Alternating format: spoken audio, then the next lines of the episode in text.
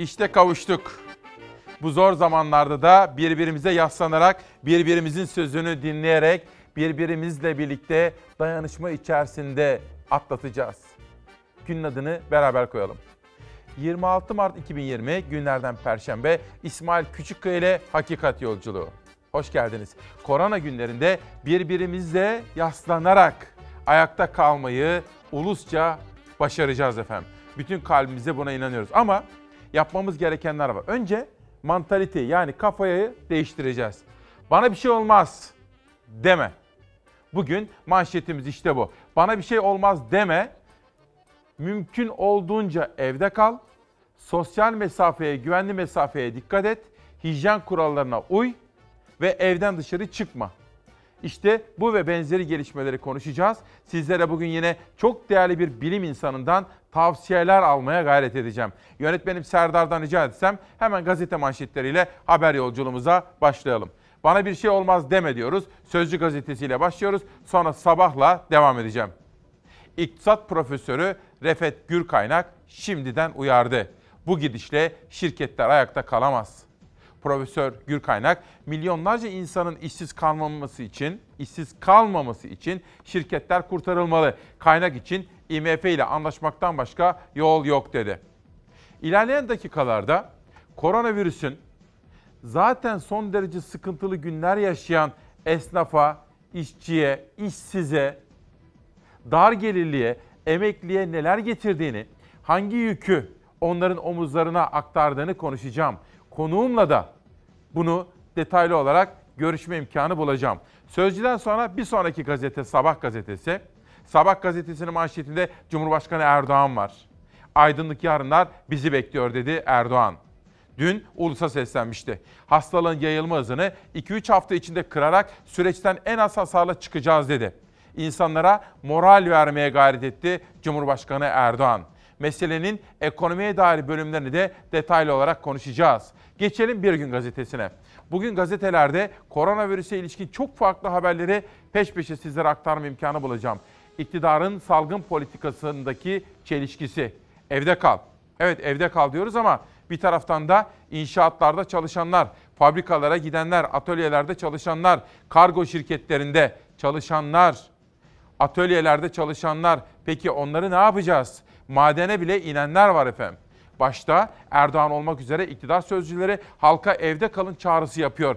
Çağrının karşılığı yok. Kamu ve özel sektörde çalışan milyonlarca kişi her gün işe gitmek zorunda kalıyor efendim. Ve 26 Mart 2020 günlerden Perşembe İsmail Küçüköy ile Demokrasi Meydanı'ndayız.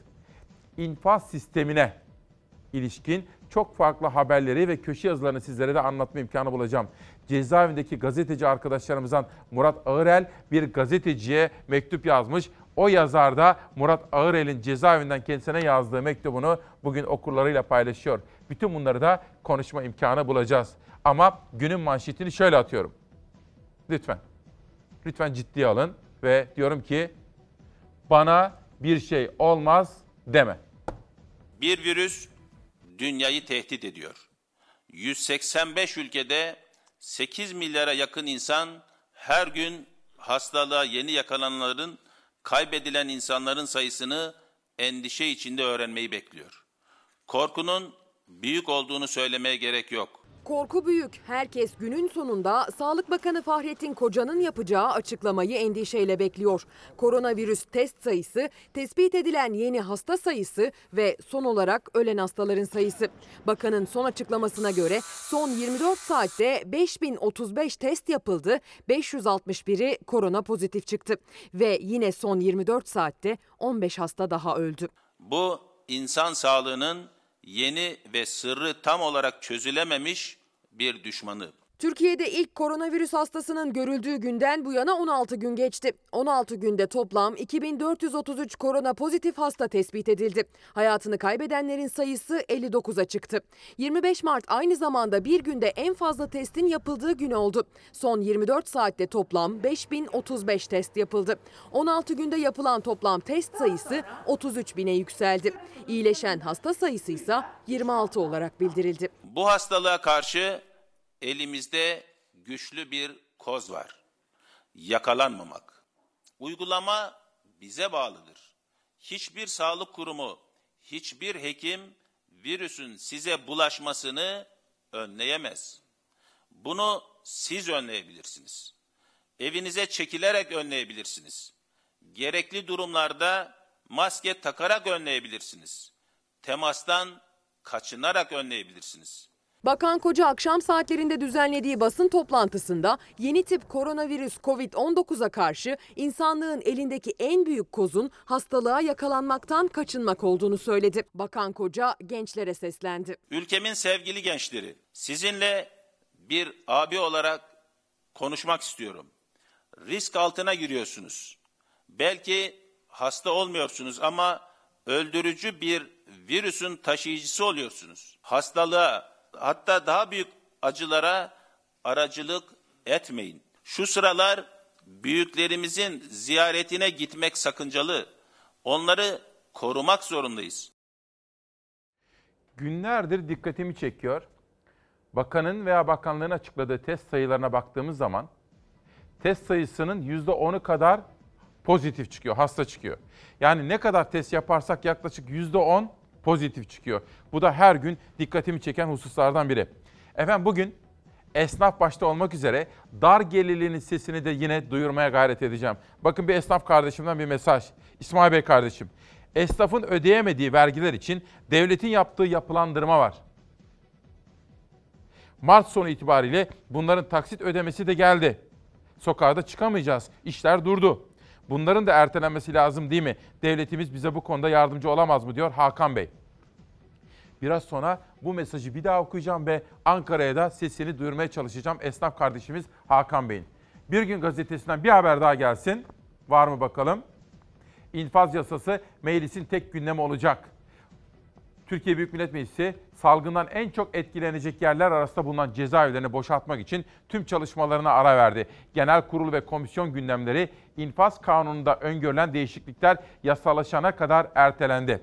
Tabii çok sayıda gazeteci cezaevinde iki hafta kadar önce cezaevine atılan Barış Terkoğlu, Barış Pehlivan gibi gazeteci arkadaşlarımız, Murat Ağırel gibi arkadaşlarımız, isimlerini şimdi tek tek dile getiremediğim bütün gazeteci arkadaşlarımızla ilgili haberlerim var.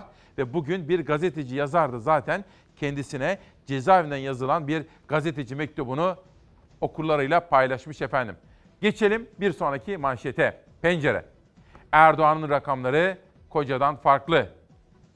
Bakanlık açıkladı. 59 ölüm, 2433 vaka. Cumhurbaşkanı Erdoğan ulusa sesleniş konuşmasında 5 8554 vakayı takibe aldıklarını, 797 kişinin tamamen iyileştiğini açıkladı. Erdoğan'dan birkaç saat önce kocanın verdiği rakamlar bambaşkaydı dedi efendim.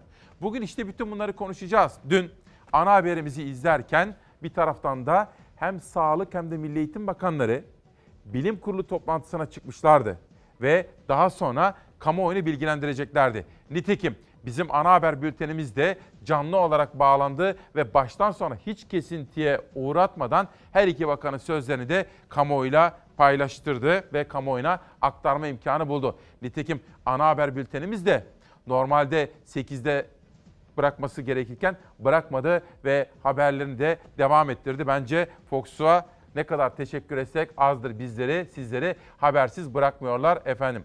Ama şunu da söyleyeyim. Koronavirüs özel gündemiyle karşınızdayız. Bir bilim insanı davet ettim buraya. Benim yine güvendiğim bir bilim insanını. Onunla da konuşacağım ama Allah aşkınıza bana söyler misiniz? Böylesine bir hengame altında bütün dünya ve Türkiye gayet tabii olarak koronavirüsle mücadele ederken bir taraftan da Kanal İstanbul projesiyle ilgili ihaleye çıkıyorlar bugün. Ya olabilir mi? Ben önce okuduklarıma inanmadım. Sonra sordum. Duyduklarıma inanmak istemedim ama gerçekten de gerçekten de koronavirüs günlerinde bugün her işi hallettik, her meseleyi çözdük de Kanal İstanbul'un ihalesine mi kaldı? Bugün ihale yapacaklarını söylüyorlar. İnanamıyorum. Ama çocuklar uzaktan eğitim 30 Nisan'a kadar devam edecek. 30 Nisan'a kadar okullarımızın tatil olması ve e, uzaktan eğitimin devam etmesi konusunda bir karar söz konusu. Koronavirüs tedbirleri nedeniyle okulların tatili bir aydan fazla uzatıldı. Milli Eğitim Bakanı uzaktan eğitime 30 Nisan'a kadar devam edileceğini açıkladı. Bütün bu çalışmalara baktığımızda e, eğitimde elbette kayıplar olacaktır, elbette eksikler olacaktır.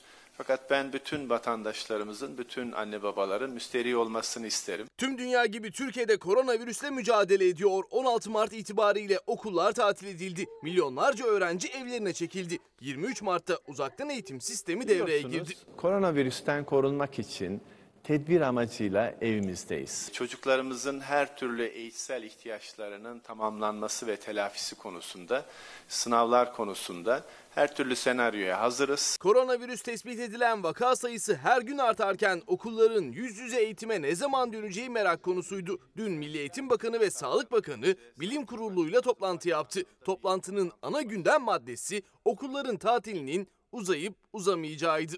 Bilim Kurulu'nun da önerisiyle e, önümüzdeki tatil sürecini yani tatil değil e, evde eğitim sürecini bir müddet daha uzatma ihtiyacı doğdu ve 30 Nisan tarihi burada e, ortaklaşa bir kararla e, ortaya konuldu. Milli Eğitim Bakanı Ziya Selçuk velilere seslendi. Eğitimi telafi ederiz ama bir hastalığı telafi edemeyiz. Hiç kimse endişe etmesin dedi.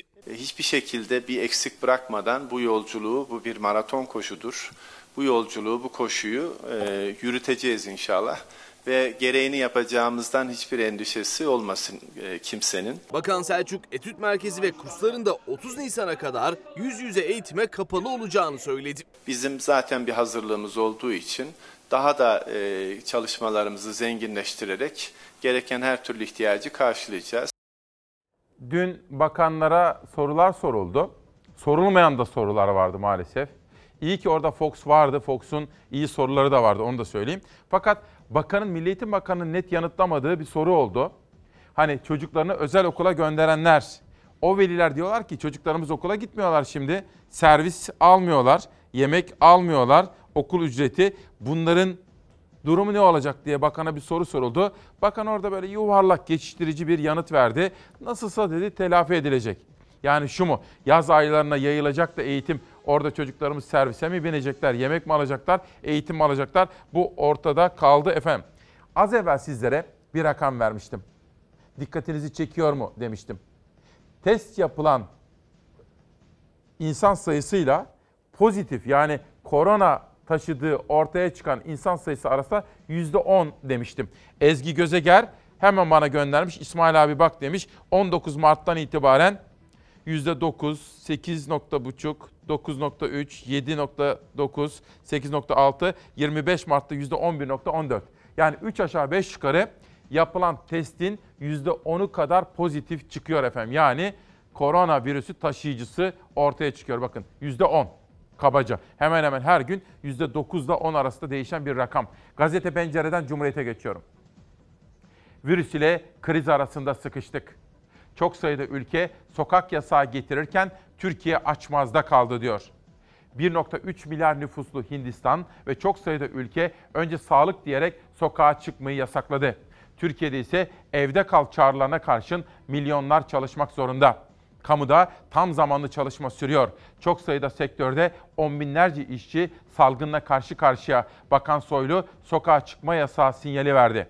İki bakanlığın herkes kendi o halini uygulasın önermesi havada kaldı. İş hukukçusu Doktor Murat Özveri çalışanların işleriyle sağlıkları arasında seçime zorlandıklarını belirtti. Özveri çalışan evde kalsa işini, işe gitse sağlığını kaybedecek.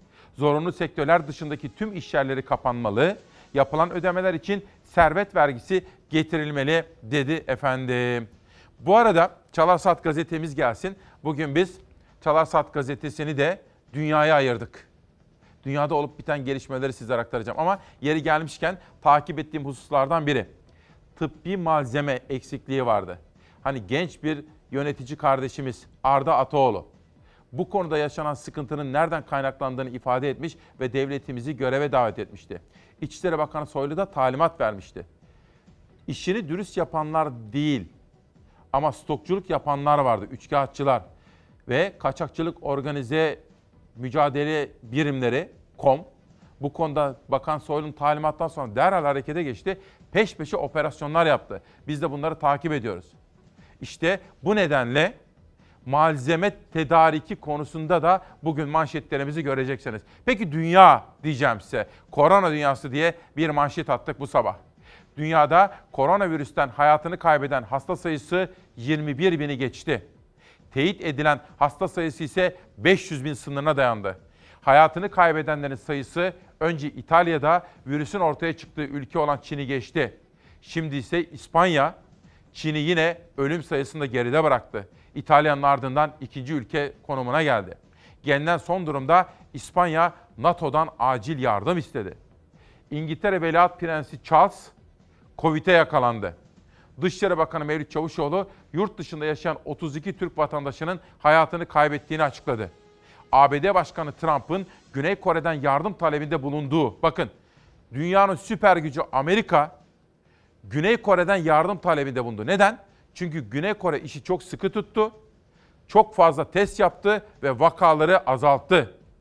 Ama New York, New York şu anda dünyada kabus kent olma yolunda hızla ilerliyor. Dün akşam yine New York'un valisi bir takım açıklamalarda bulundu. Yatak sayısı yetersiz, doktor sayısı yetersiz, hemşire sayısı yetersiz, solunum cihazı sayısı yetersiz dedi New York'un valisi. Bu arada şunu da anlayamadığımı söylemek isterim. Her ne kadar Dışişleri Bakanı biz zengin değiliz. Zengin değiliz ama cömertiz. Biz dünyaya yardım yapıyoruz.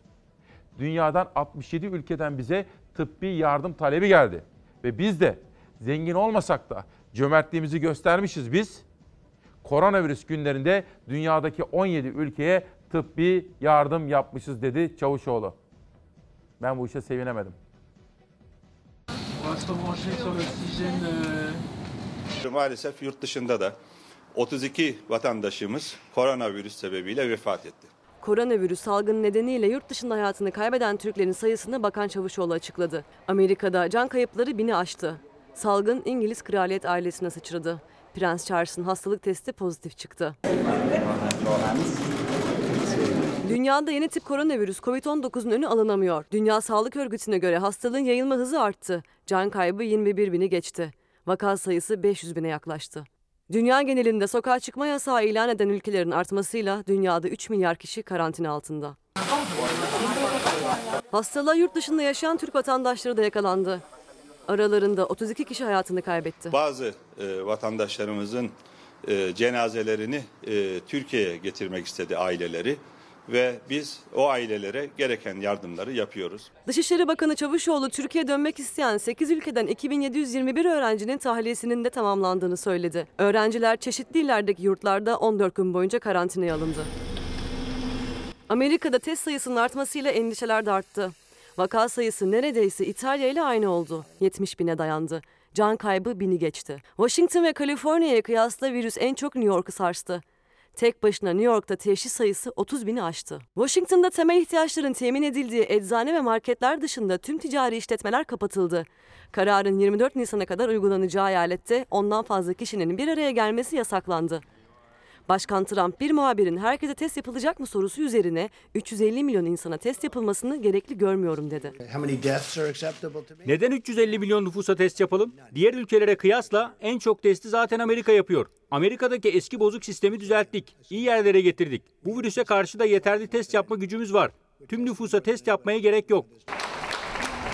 Şu ana kadar bir can kaybı ve 658 vaka açıklayan Rusya'da devlet başkanı Putin kamera karşısına geçti.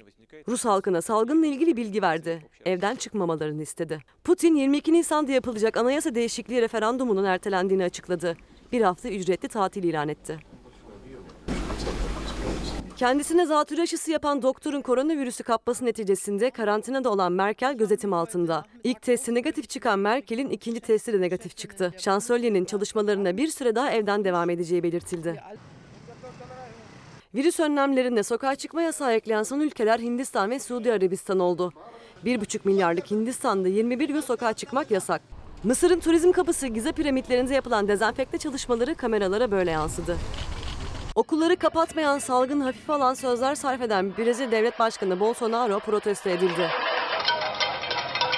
Dünya virüsle mücadele ediyor diyoruz ama mücadele edemeyenler de var. Kaynak eksikliği ve maddi imkansızlıklar özellikle Afrika ülkelerinde virüs korkusunu artırıyor. Kenya'dan yankılanan çaresizliğin sesi her şeyi anlatmaya yetiyor. Use 20 seconds washing our hands. And that water is too much. Now we don't have money. Dünyanın birçok yerinden de ülkelere gönderilen tıbbi malzemelerin kaybolduğu bilgileri geliyor. Almanya'nın sipariş ettiği 6 milyon maskenin Kenya'da kaybolduğu düşünülüyor. Tunus Ticaret Başkanı Muhammed El Müseyline ülkesinde tıbbi alkol taşıyan bir gemiye İtalya'nın el koyduğunu iddia etti. Geçtiğimiz haftalarda Çekya'nın da Çin'den İtalya'ya giden tıbbi yardımlara el koyduğu basına yansıdı.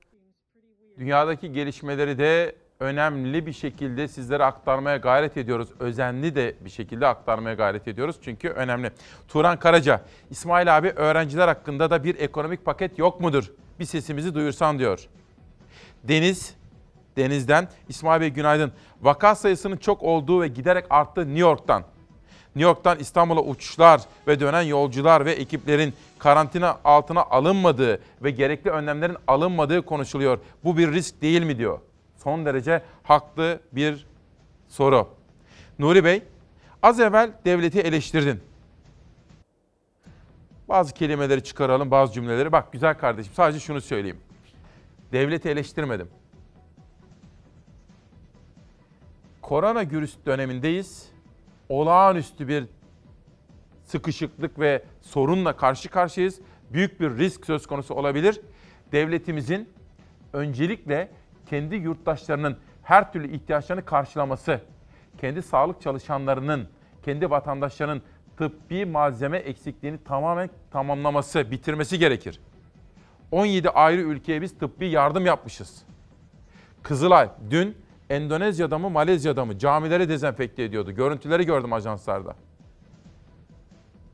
Önce kendi yurttaşının can ve mal güvenliğini sağlayacak.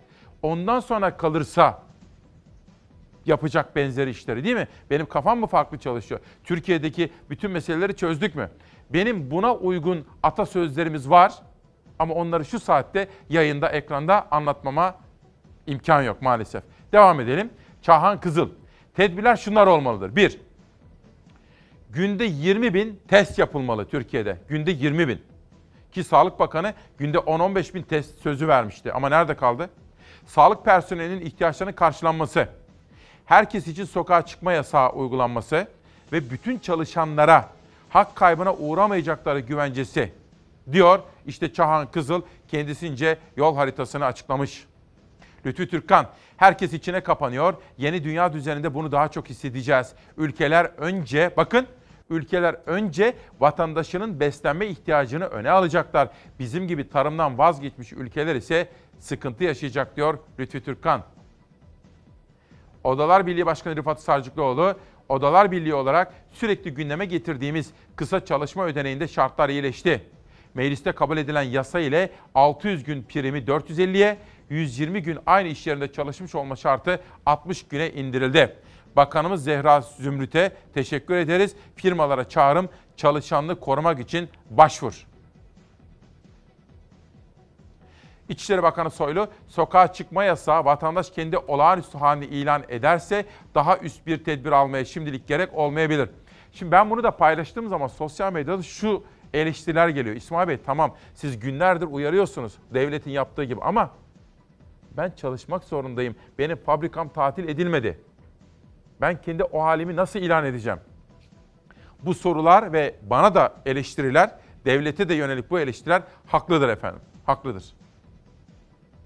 Koronavirüs İstanbul'da hava kirliliği %30 azaldı.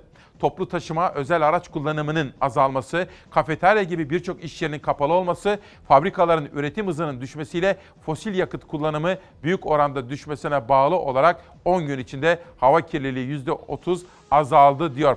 Bunun haberini hazırladım.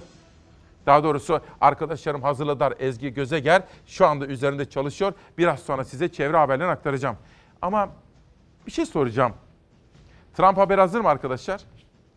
Ama önce siz haberi izlerken şunu da düşünün.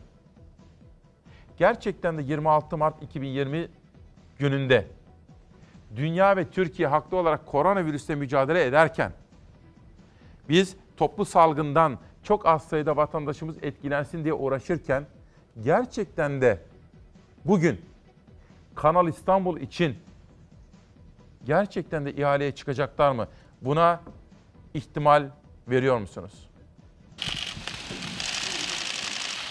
I said, sign a deal with the Kurds, make peace. Amerika Başkanı Donald Trump bir kez daha terör örgütü YPG PKK ile Kürt halkının ayrımını yapamadı. Türkiye'ye YPG'li teröristlere karşı düzenlenen operasyon öncesinde barışın dediğini söyledi. I said, sign a deal. He didn't really want to. The Kurds didn't really want to. Went Amerika. Birleşik Devletleri Başkanı Donald Trump bir televizyon kanalına verdiği röportajda koronavirüs hakkında konuşurken konu Suriye'ye geldi. Trump Türkiye hakkında da açıklamalar yaptı. Cumhurbaşkanı Erdoğan'la iyi ilişkilerimiz var dedi. Türkiye'yi seven biri diye tanımladı. He's a man who loves Turkey.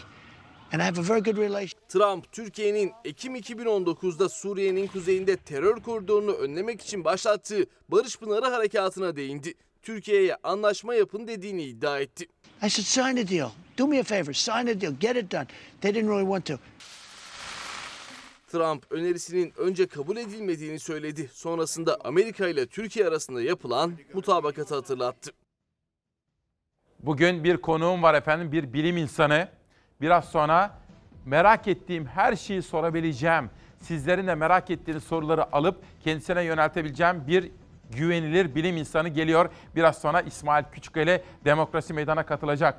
Kerimcan Kamal, meğer her şey ne değerliymiş.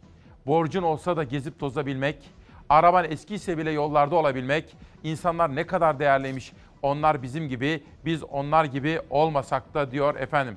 Tabii kıymetini bilmemiz gerekiyor. Geçelim kıymetli bir akademisyene Ali Yaşar Sarıbay. Böyle bir hastalığın da faydaları var diyor hocamız.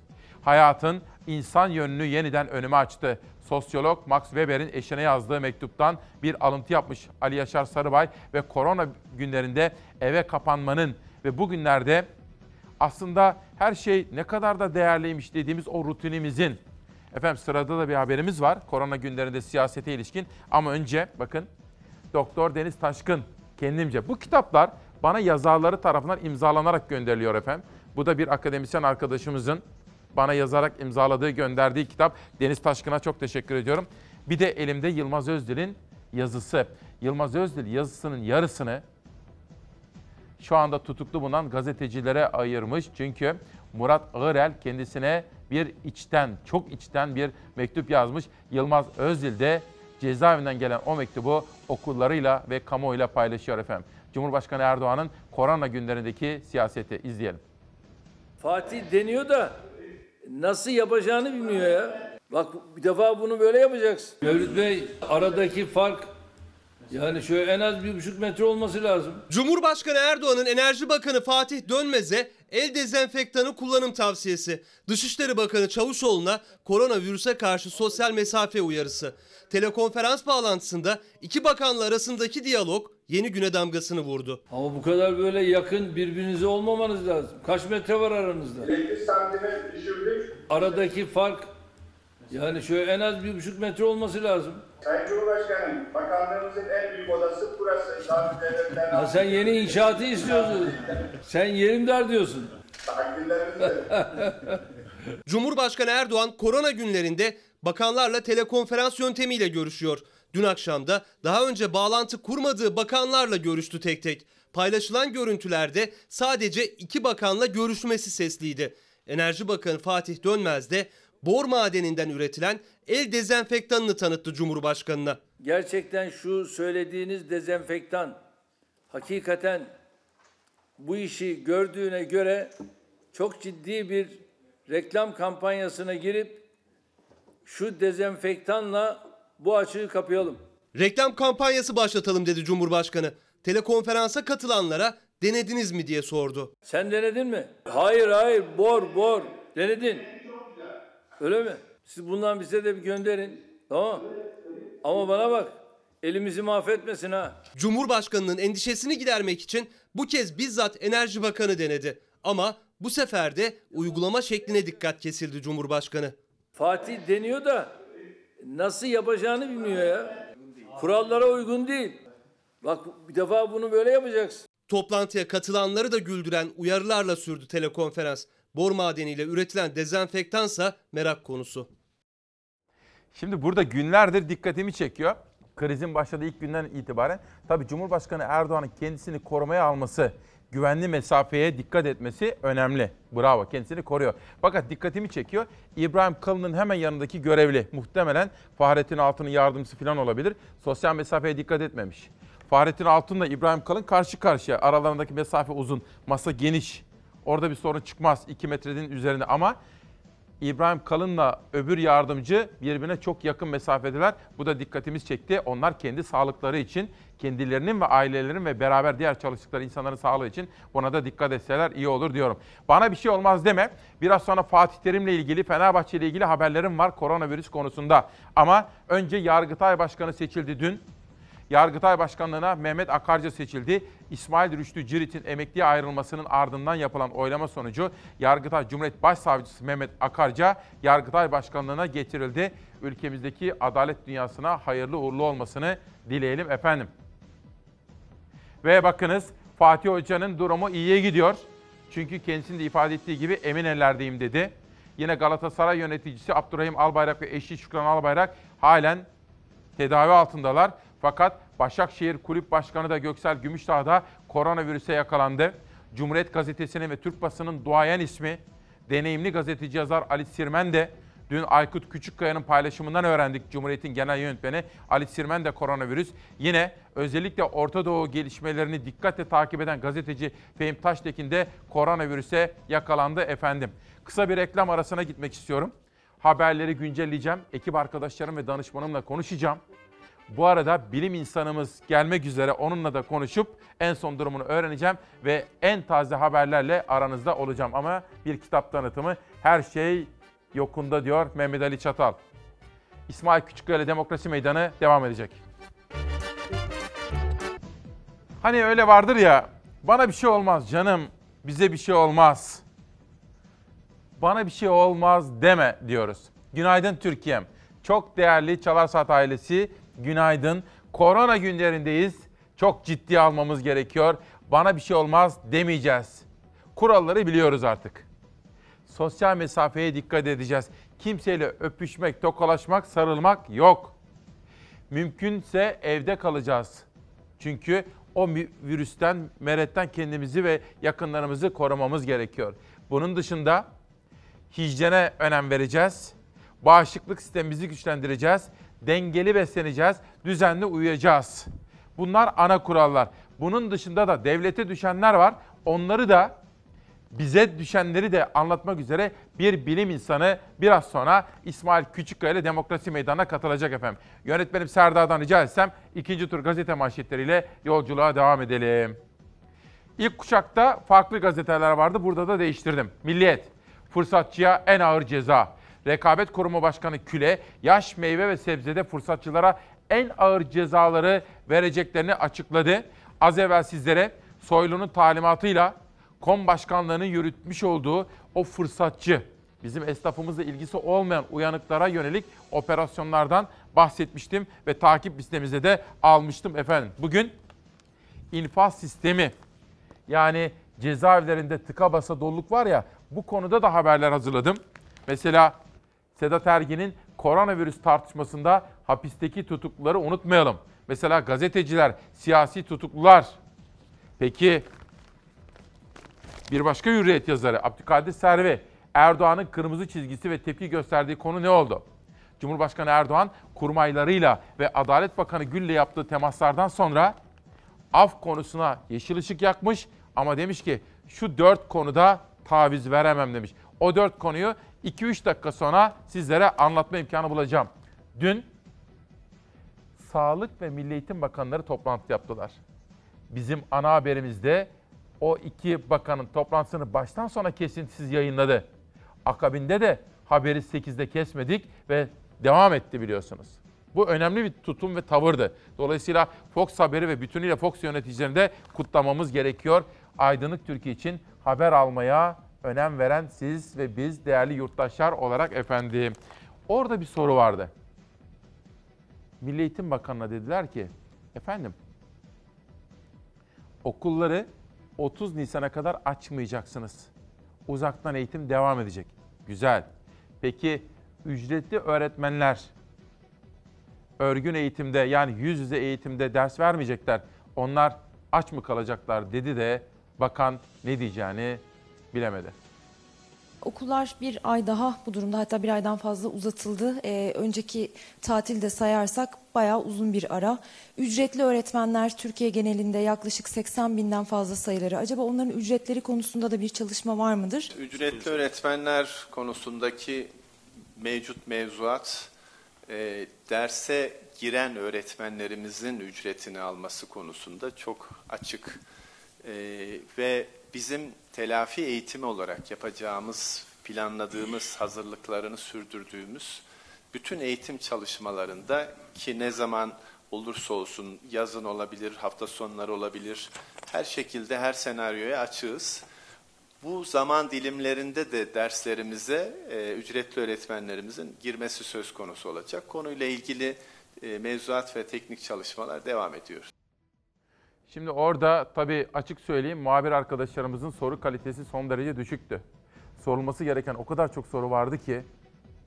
Ama bu soru haklı bir soruydu ve bu soruyu soran da Beril Özkan bir başarılı bir muhabir. Beril Özkan'a da teşekkür ediyoruz efendim. Ve ha bir dakika reklam arasında da bana sorular sordunuz. Birisi diyor ki elimizi oraya koyuyoruz, buraya koyuyoruz, buraya koyuyoruz. Yüzümüze hayır götürmememiz gerekiyor. Ama bundan nasıl korunuruz? Uzmana soracağım. Bilim adamı geliyor. Bir başkası Tülin Mersin'den evcil hayvanları sokaklara bırakıyorlar. Cahillik diyor. Bunu da konuşacağım, gündeme alacağım. Bunun dışında da sorulması gereken o kadar çok soru var ki böyle basit basit tane tane soracağım. Çünkü bu işi çok iyi bilen bir bilim adamı. Zannediyorum televizyonlarda ilk defa göreceksiniz kendisini. Bu işi çok iyi bilen, güvenilir, benim itimat ettiğim bir bilim adamı gelecek demokrasi meydanına. Milliyetten aydınlığa geçiyorum. Çözüm önerileri var aydınlığın manşetinde. Şimdi bakın yetmez çözüm. Şimdi şuralara bakalım. Yetmezleri biliyoruz. Dün de konuşmuştuk. Şimdi şöyle sakin sakin size okuyacağım. Uzmanlar emekçinin gelir kaybı yaşamaması için işsizlik sigortası fonundaki 131 milyarın işçileri korumak için kullanılması gerektiğini vurguladı. Bu doğru söz. Sendikalar olağanüstü koşullardan geçiliyor. Buna uygun kararlar alınmalı. Gün engeli çıkarılmamalı. Kısa çalışma ödeneğinin kapsamı genişletilmeli diyor. Çok doğru ve yerinde bir öneri bu. Hemen ikiye geçiyorum. İşsizlik sigortası kanununun işsizlik ödeneğine hak kazanma koşullarını düzenleyen maddelerinde değişiklik yapılmalı. İşsizlik sigortasına hak kazanma koşulları ve işsizlik ödeneğinden yararlanma koşulları yumuşatılmalı. Ücretsiz izne zorlanan işçiler de dahil olmak üzere işçi lehine düzenleme şart diyor. Deniz Bilic'in haberinde üçüncü bir öneri de küçük esnaf için var. O bir beklesin. Okuyacağım onu. Dün söylemiştik. Fatih Terim'e, Fatih Hoca'ya geçmişler olsun. Abdurrahim Albayrak.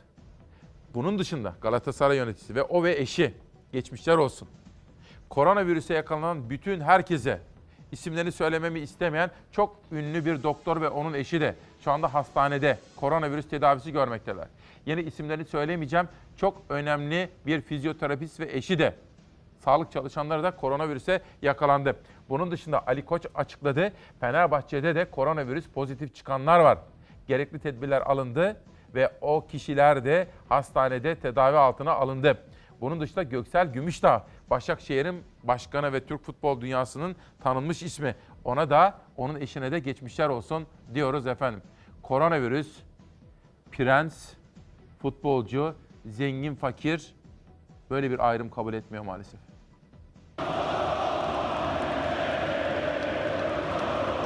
Sağlığımız söz konusu. Hayatımız söz konusu. İyiyim ve inşallah daha iyi olacağım. Elim kalbimde her birinize teşekkür ediyorum.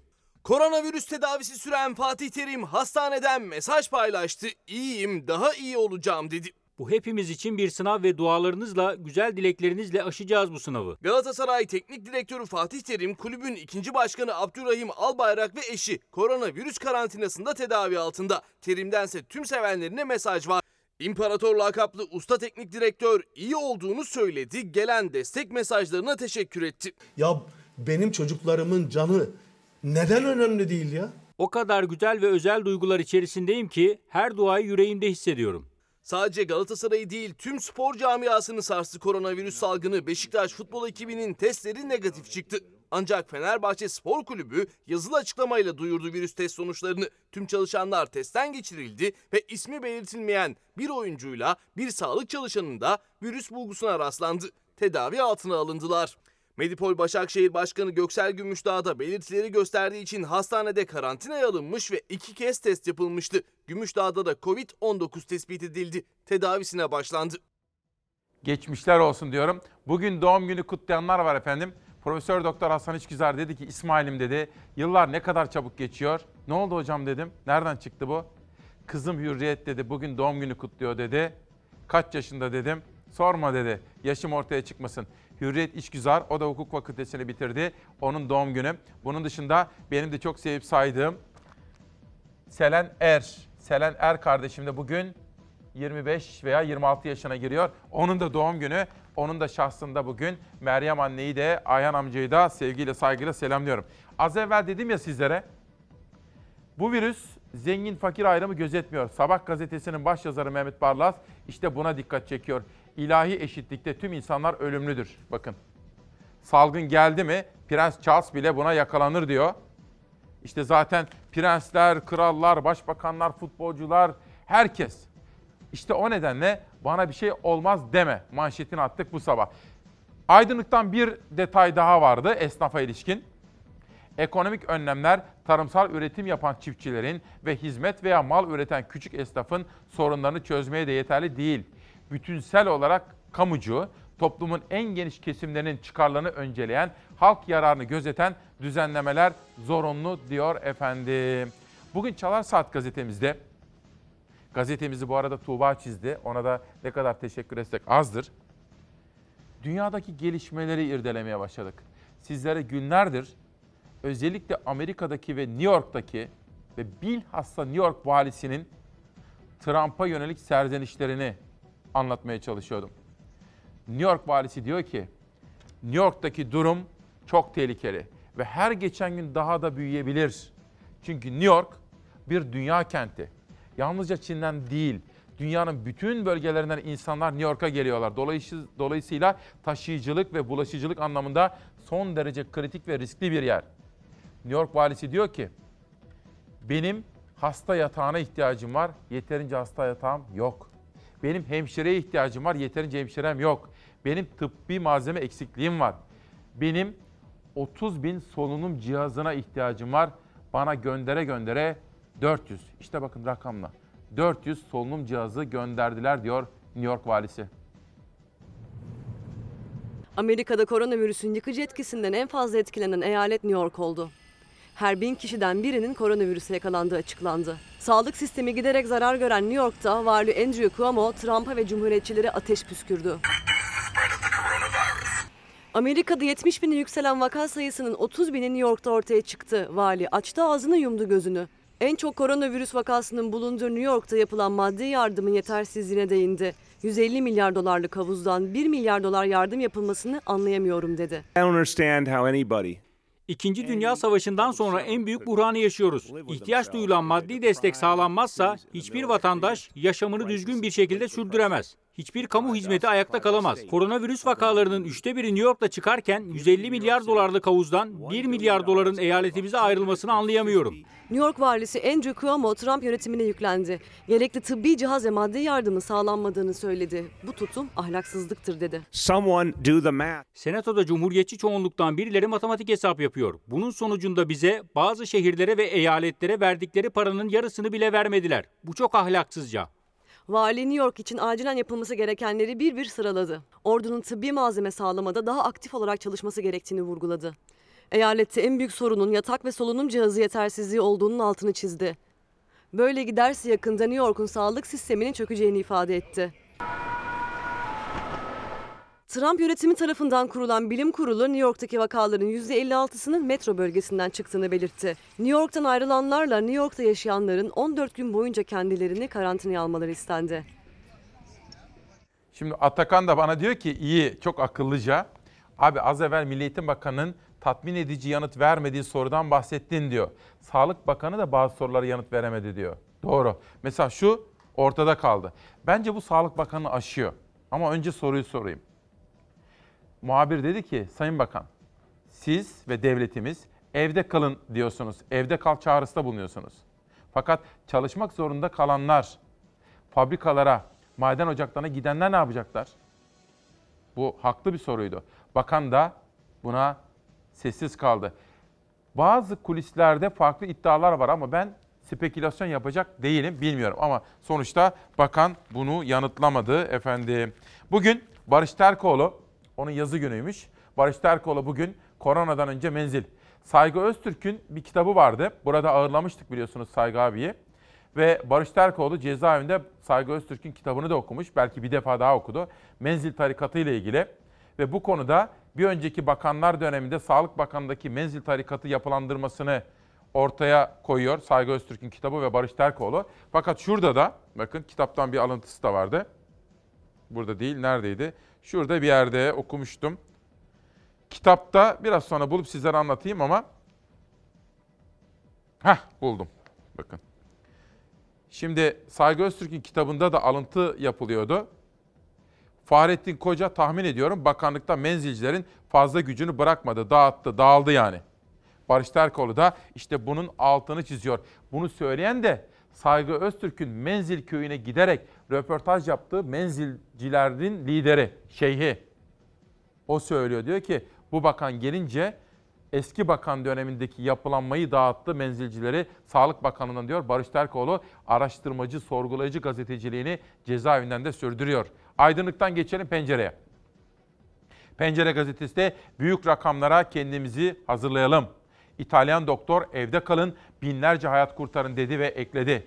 Bergamo'da görev yapan Profesör Lorini meslektaşlarını uyararak büyük rakamlara hazırlanın. Makaleleri inceleyin. Yoksa bu dalga hastaneleri de doktorları da ezer geçer dedi. Biz ne diyoruz efendim günlerdir burada?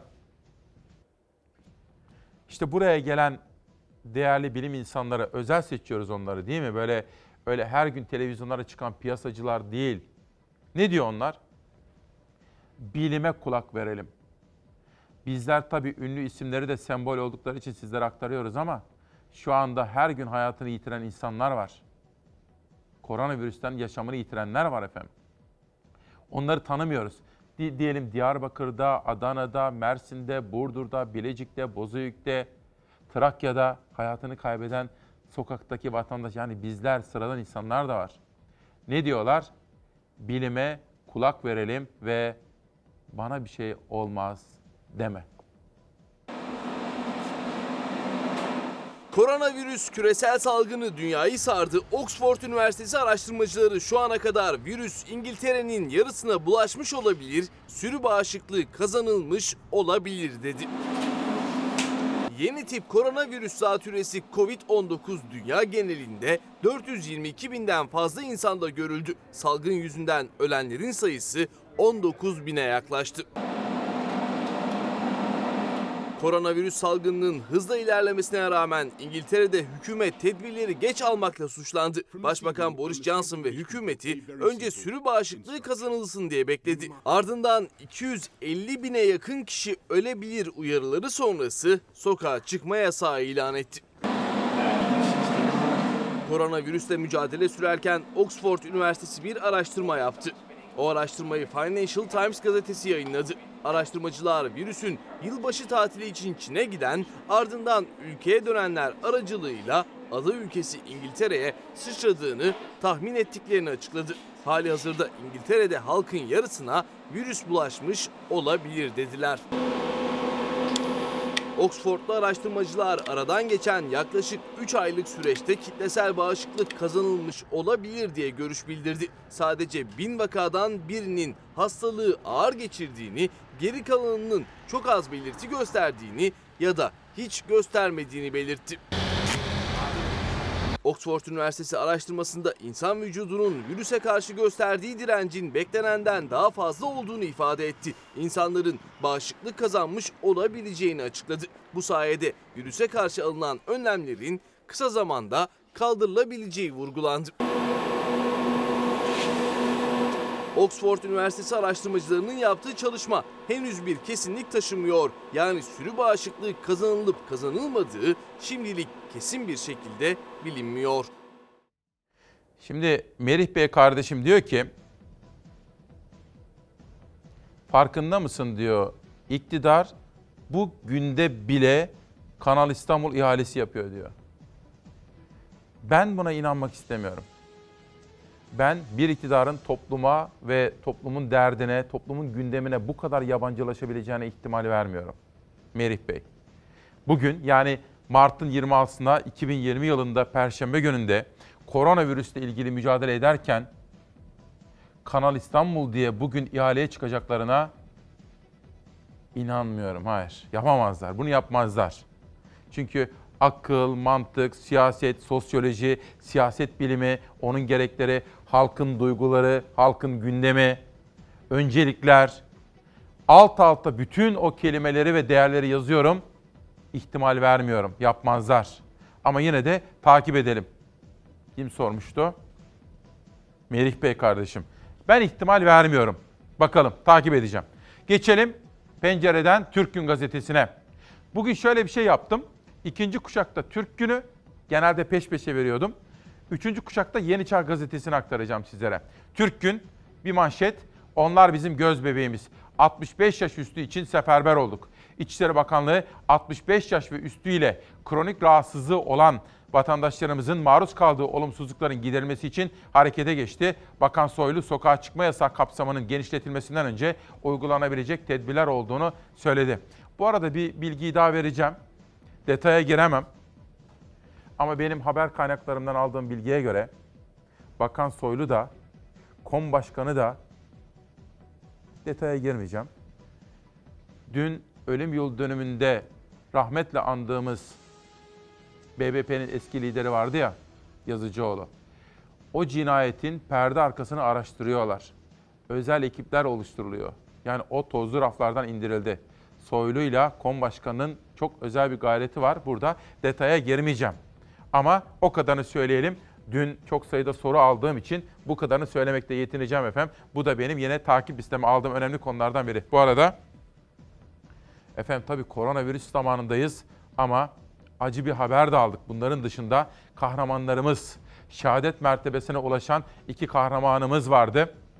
Onları da rahmetle anmak isterim. Türkiye'mize başsağlığı diliyoruz. İsmail Küçükkaya ile Çalarsat ailesi olarak İsmail Karataş, piyade uzman çavuş.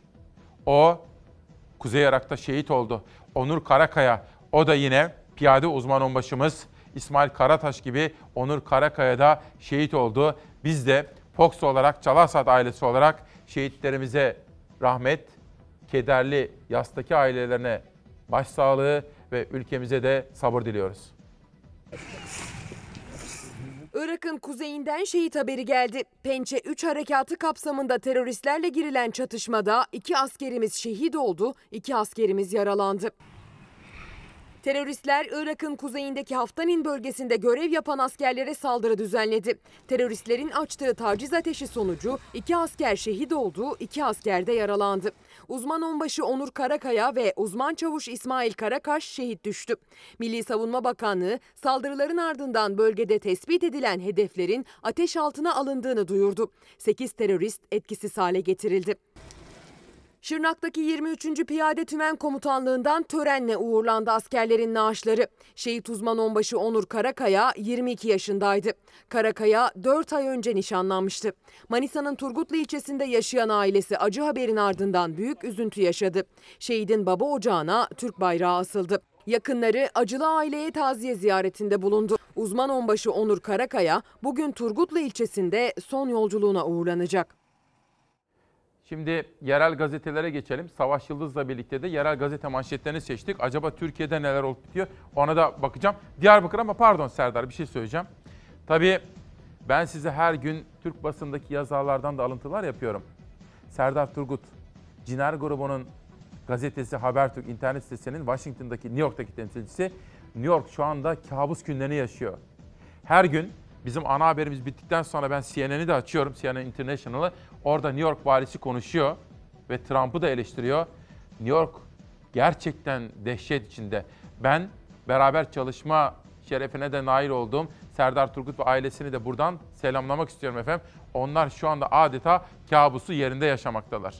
Sadece Serdar Turgut değil, bütün yurt dışında yaşayan gurbetçilerimizi de buradan saygıyla selamlıyorum. Bakın bugün Diyarbakır gazetesi şöyle çıkmış.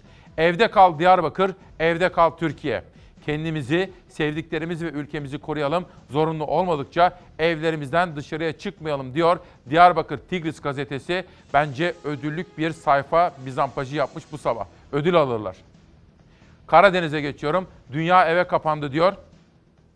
Ordu'daki gazeteci arkadaşlarım da bir refleks göstermişler. Dünyanın çok farklı yerlerinde, mesela Amerika'da, İngiltere, Fransa'da, mesela Güney Kore'de, Brezilya'da, Azerbaycan'da, Avustralya'da, Çin'de pek çok ülkedeki orduluları bulmuşlar, konuşmuşlar ve evde kalalım demişler. Bunlar da çok başarılı bir gazetecilik yapmış. Onlara da bravo. Tekrar bana geçiyorum doğuya.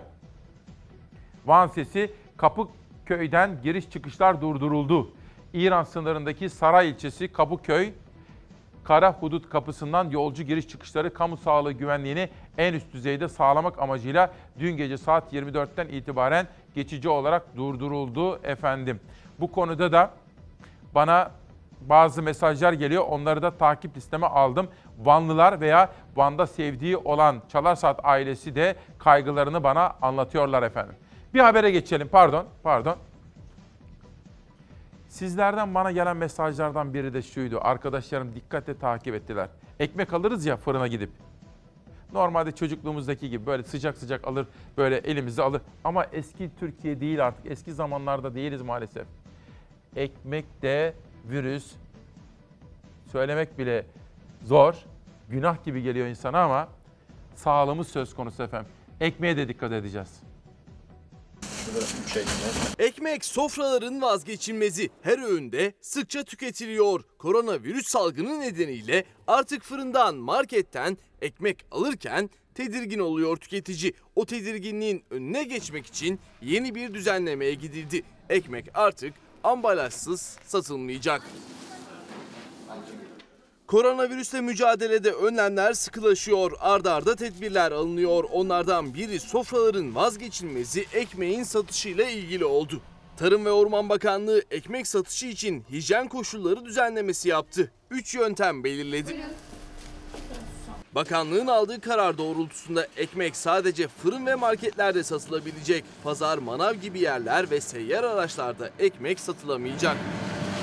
Fırın ve marketlerde yine dolapta kalacak ekmek ya görevli kişiler tarafından temizlik kurallarına uyularak el değmeden verilecek ya da gıdaya teması uygun kağıt esaslı malzemeyle paketlenecek. Ancak hiçbir şekilde müşterilerin ekmeğe temas etmesine izin verilmeyecek. Sadece ekmek değil, fırınlarda ve marketlerde satılan pastalar, kekler ve kurabiyeler de paketlenerek satışa sunulacak. Şimdi efendim bana bir şey olmaz deme. Neden dedik? Bunu biraz sonra konuğuma soracağım. Bir bilim adamı geliyor. Şöyle tane tane ona diyeceğim ki mesela ben virüse yakalandığımı nasıl anlarım? Bunu sormak istiyorum. Belirtisi nedir? Hiçbir belirti taşımıyorsam. Mesela ben dün bir hocamızı aradım. Mutlu Hoca. Karısı da profesör. Soyadını hatırlamıyorum ama biraz sonra bakar söylerim. Hocam dedim Dedi ki hiçbir belirti vermeyebilirsiniz dedi. Ama ateşinizi düzenli ölçtürün dedi ki bizim Fox'a girerken hepimizin ateşi ölçülüyor. Bu arada bir başka doktorumuz bakın pardon Serdar bir akışı birazcık bozacağım ama. Profesör Burçak Kayan. Dün kendisiyle konuştum. Ankara'dan bir tanıdığım İbrahim abim dedi ki sana ulaşmak istiyor. Aradım. Hoca işte kendisi profesör, karısı profesör, babası profesör, kayınbiraderi o kadar çok doktor var ki ailede. Üzgündü. Kırıldım İsmail Bey kardeşim dedi. Ne oldu dedim. Bir firma adını vereyim boş. Şimdi bir tane buzdolabı almış fakat sorunlar çıkmış. Aradım dedi. Fakat gelmiyor. Ulaşamıyorsun. En son buna demişler ki bakın bu olmaz. Bir doktoru kırmaya hiç kimsenin hakkı yok. Eğer söz hakkınız vardır, bütün o ilgililerde olduğu gibi bu firma da beni arayabilir, bilgi verebilirim. Call center hani arıyoruz ya telefonla. Servis istiyor hocamız. Ankara'da. Karşıdaki diyor ki İran'a gittiniz mi? Hayır. Çin'e gittiniz mi? Hayır. İtalya? Hayır. Peki diyor size servis gönderebiliriz. Ha diyor bir soru daha. Siz işiniz ne diyor? Doktorum diyor. Karşıdaki diyor ki görevli. Hayır diyor size servis yollayamayız. Niye? E sizden ürün aldım. Siz diyor doktorsunuz, risk grubundasınız diyor. İnanın bana kocaman profesör, Profesör Doktor Burçak Kayhan ağlamaklıydı. Ben dedi 6 yıl tıp okudum. Uzmanlığımı verdim. TUS sınavını geçtim. Ben dedi toplum sağlığı için mücadele ediyorum. Koronavirüsle en ön safta mücadele ediyorum. Ama ben kendimi ve başkalarını nasıl koruyacağımı bilirim dedi. Bu ayrımcı değil. Ben buna mı, bu mu bana reva görülüyor dedi. Bunu duyurmanı isterim dedi. Gerçekten olur mu böyle bir şey? Olabilir mi? Doktorlar risk grubunda diye onlara hizmet vermeyecek miyiz? E, alkış ne oldu? Kuru kuru alkış akşam 9'da. Bu konuda gelecek bir açıklamayı seve seve buradan aktarmak isterim efendim. Bence bir yanlış anlama olduğunu söyleyecekler ve derhal bu hatayı gidereceklerdir diyorum. Doktorlarımızı saygıyla, sadece doktorları değil, doktorlar, hemşireler, hasta bakıcılar, sağlık çalışanları, idari çalışanlar hepsi. Adana'dayım. Egemen. Çin'den gelen virüs pazara da uğradı. Sent pazarlarında sebze meyve fiyatları da koronavirüs ekonomisinden nasibini aldı. Patates 3,5 liradan, soğan 3 liradan satılıyor. Bu haftanın en ucuzu ise domates oldu diyor Adana gazetesi. Geçelim Kuzey Kıbrıs Türk Cumhuriyeti'ne.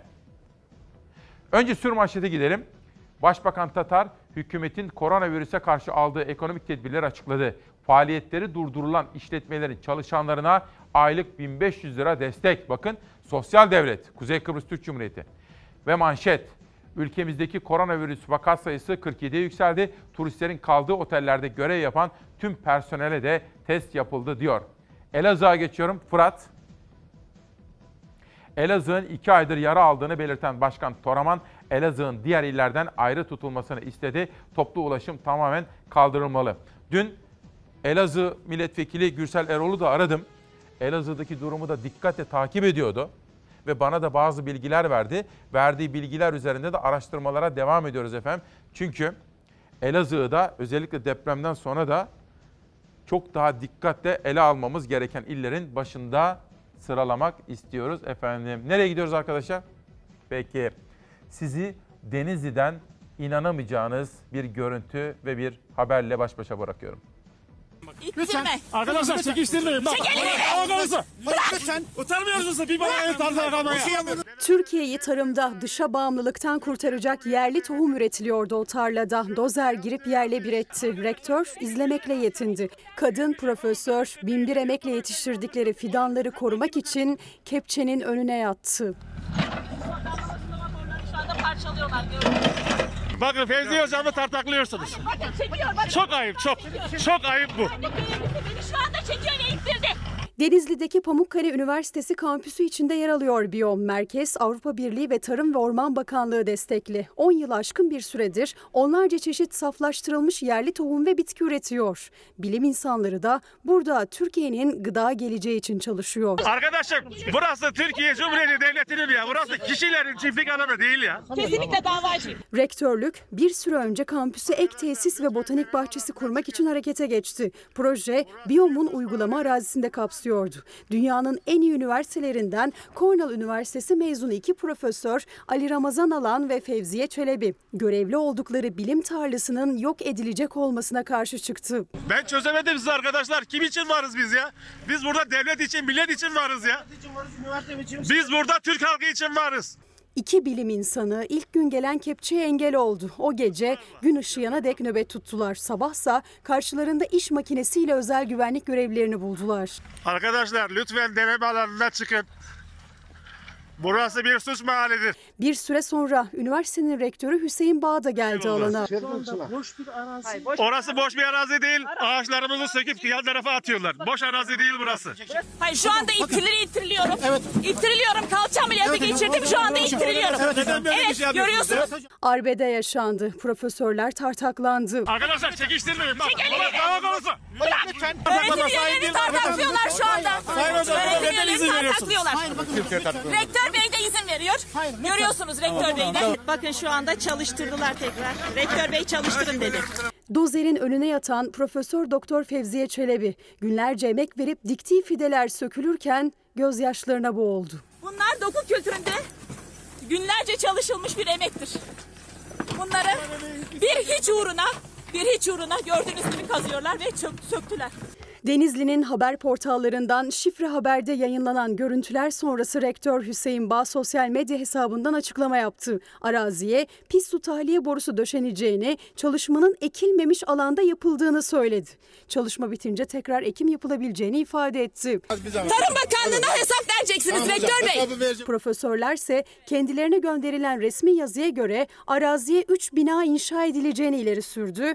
Darp raporu alarak şikayetçi oldular. Çünkü oradaki ürünler bizim ülkemizin geleceğini temsil etmektedir. Çünkü tamamıyla biliyorsunuz tohumda yurt dışına bağımlıyız. Ülkemiz adına gerekirse e, bugün orada da söyledim ölürüm de. Bütün aranyalarımı söküyorlar. Aranyaları söküyorlar. Söktüler. Bakın söküyorlar. Tek tek söküyorlar. Beni çekeliyorlar şu anda.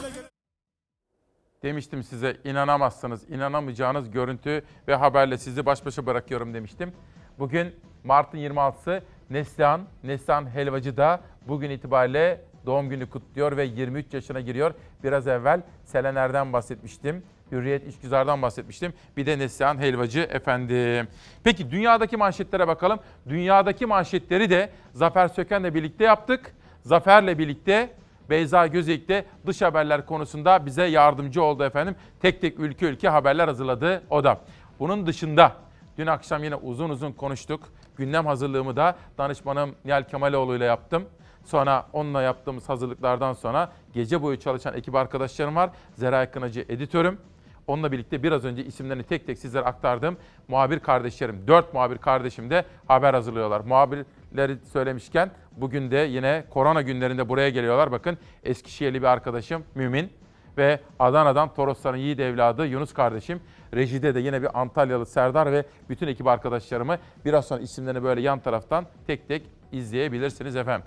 Dünyadaki gelişmeler The Independent gazetesi tıpkı bizdeki gibi sağlık çalışanlarını coşkuyla alkışlayacaklar onlar da. Çünkü sağlık çalışanları el üstünde tutulması tutulması gereken fedakar çalışanlar.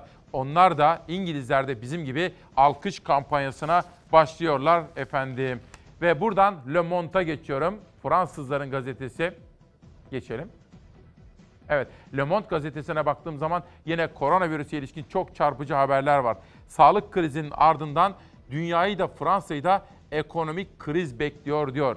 Sayfanın ortasına geldiğim zaman peki fakir uluslar ne yapsın? Peki Afrika'da su bile bulamayanlar ne yapsın diye bir manşeti görüyorum efendim. Le Monde'dan Financial Times gazetesine geçiyorum.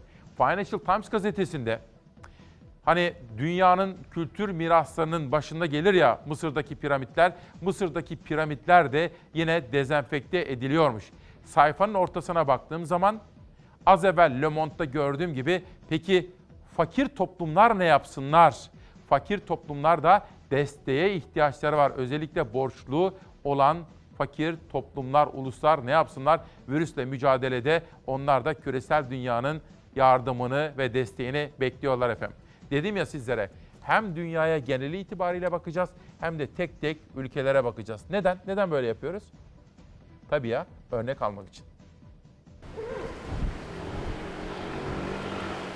İtalya'da sokağa çıkma yasağına uymayanlara yaptırımlar artıyor. 3000 euroya kadar para cezasının dışında virüs taşıdığı halde sokağa çıkanlara hapis cezası uygulanacak. İngiltere'de ise sokağa çıkma yasağının ilan edilmesinin ardından Prens Charles'ın koronavirüs testinin pozitif çıkması ülkede şok etkisi yarattı. Son hafta bildirilen can kayıplarında düşüş vardı ancak son iki günde rakam yeniden arttı. İtalya'da virüs nedeniyle 7500 kişi hayatını kaybetti. Ülkede tespit edilen 60 bine yakın aktif vaka var. İtalya'nın Cenova şehrinde bir yolcu gemisi hastaneye dönüştürüldü. Gemide şu an için 350 yolcunun tedavisinde başlandı. İtalya'nın ölüm ve vaka sayısının en yüksek olduğu şehirlerinden Bergamo Belediye Başkanı korkutucu bir iddia ortaya attı. Başkan Giorgio Gori can kaybı sayısının açıklanandan 4 kat fazla olabileceğini ifade etti. Lombardiya bölgesinde yer alan 1 milyon nüfuslu Bergamo kentinde can kaybı sayısı 1776 olarak açıklandı. Başkan Gori test yapılmayan ölümlerin çoğuna zatüre teşhisi konulduğunu vurguladı. İtalya'da sokağa çıkma yasağının katı bir şekilde uygulandığı Lombardiya bölgesinde belediye başkanları halka tepki gösterdi. Sosyal medyada tepkilerini dile getiren başkanlar insanlara evlerinize dönün çağrısı yaptı. Ho incontrato un nostro Sokakta koşuya çıkmış bir vatandaşımızı gördüm. Ona bu bir film değil. Siz de Will Smith değilsiniz. Evinize dönün dedim. Cezalar da sertleşti İtalya'da. Sokağa çıkma yasağını ihlal edenlere ciddi para cezaları uygulanacak. Eğer sokağa çıkan kişi virüs taşıyorsa bir yıldan 5 yıla kadar hapis cezasıyla karşı karşıya kalacak. Durumun her geçen gün kötüleştiği İngiltere'de salgın Kraliyet Sarayı'na da sıçradı. Prens Charles'ın koronavirüse yakalandığı açıklandı. Prens 10 Mart'ta kendisi gibi virüs testi pozitif çıkan Monaco Prensi Albert ile aynı masada oturmuştu. 12 Mart'ta ise Kraliçe Elizabeth'le görüşmüştü. İngiltere Kraliçesi o günden bu yana Prens Charles'la görüşmediğini, kendi sağlık durumunun iyi olduğunu açıkladı.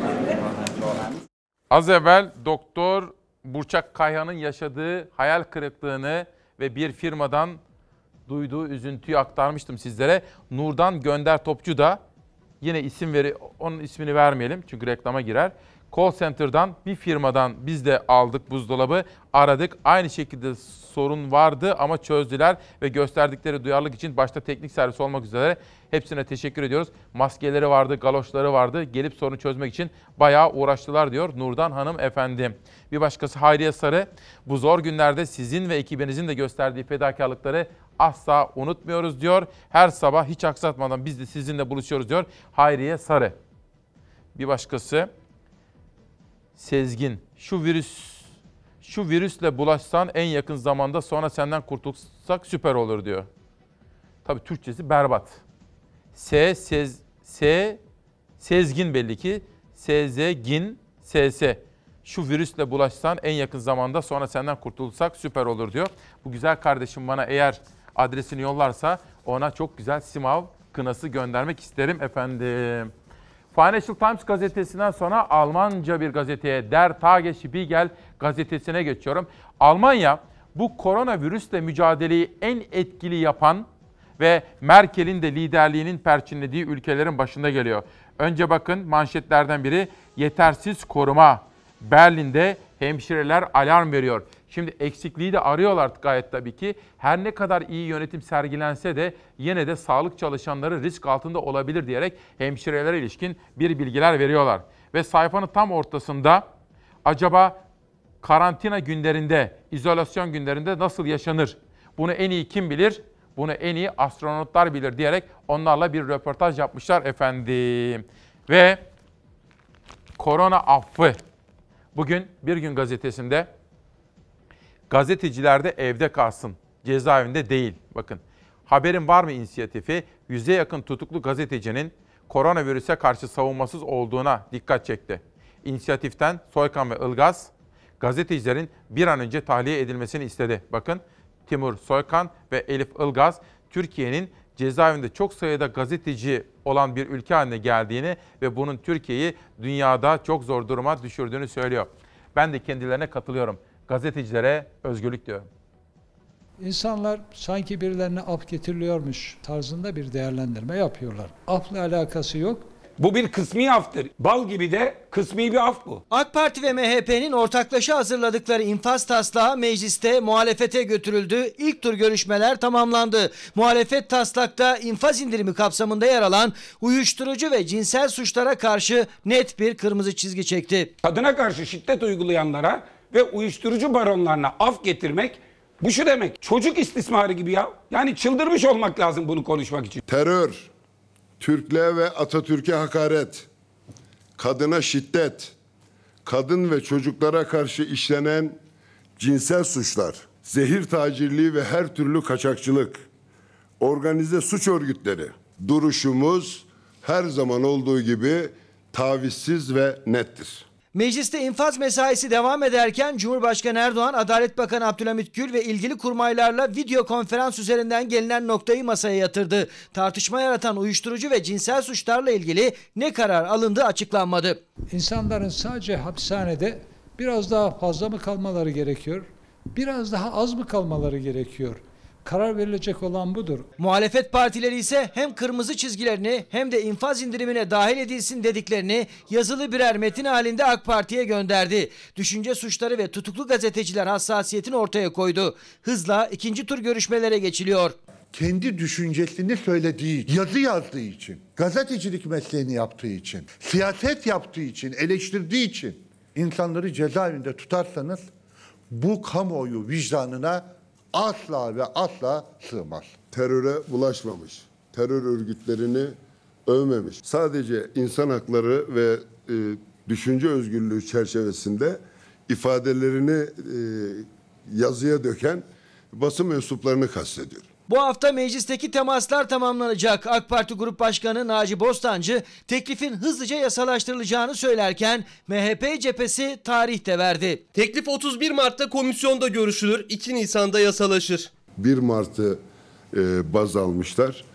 E, bunun e, komisyona indirildiği tarih olarak ele alınmasının e, doğru olacağını beyan etmiş olayım. İnfaz indirimi son haliyle nasıl şekillenecek, hangi tarihe esas alınacak sorularının yanıtları yeni haftada netleşecek.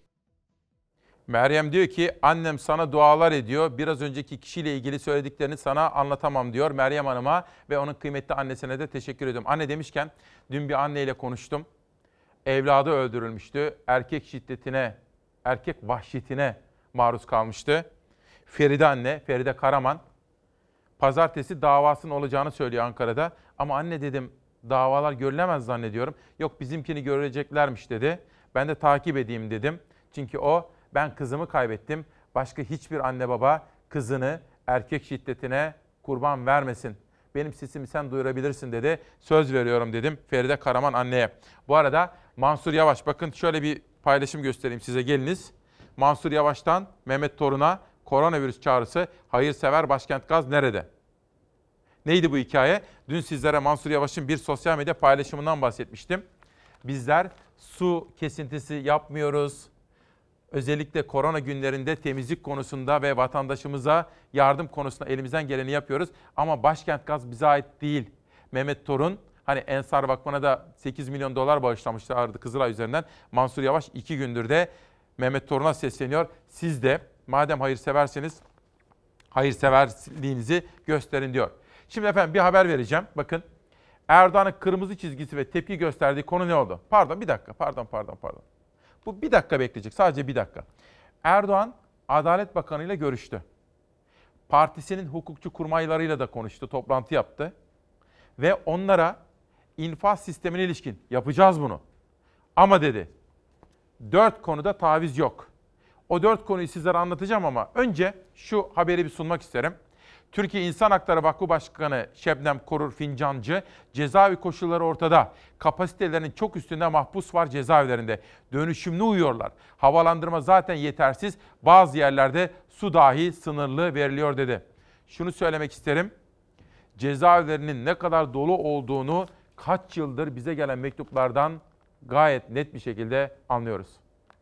Cezaevi koşulları ortada. Ee, hem çok kalabalık, kapasitenin çok üstünde mahpus var cezaevlerinde.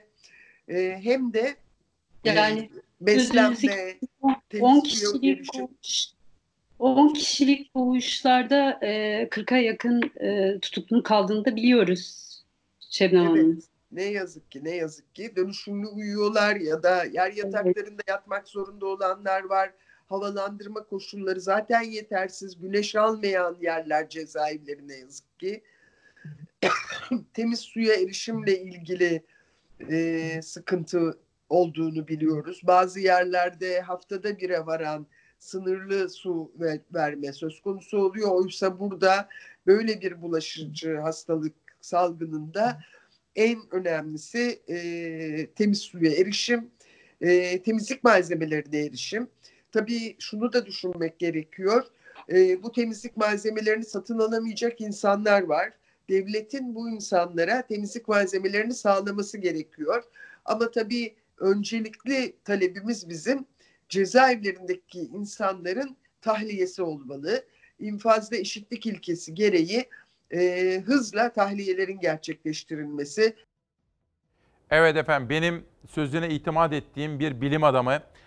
halk sağlığını çok önemseyen bir hocamız.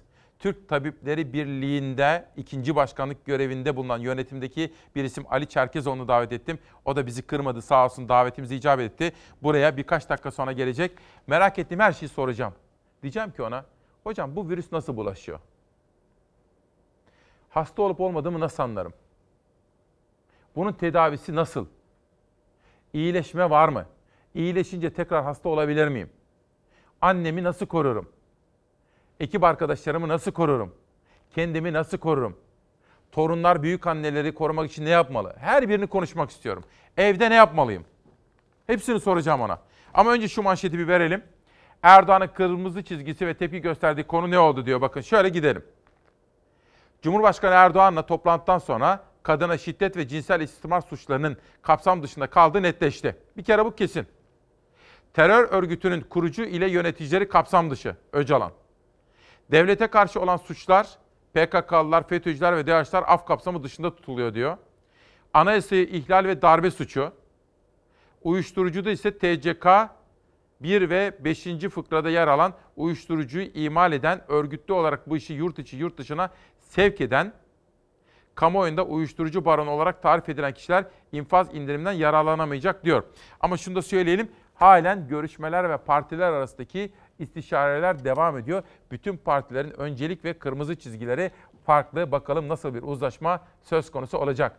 Bugünün hava durumunu izleyeceğiz. Ben bu arada konuğum Ali Çerkezoğlu'nu huzurlarınıza getireceğim.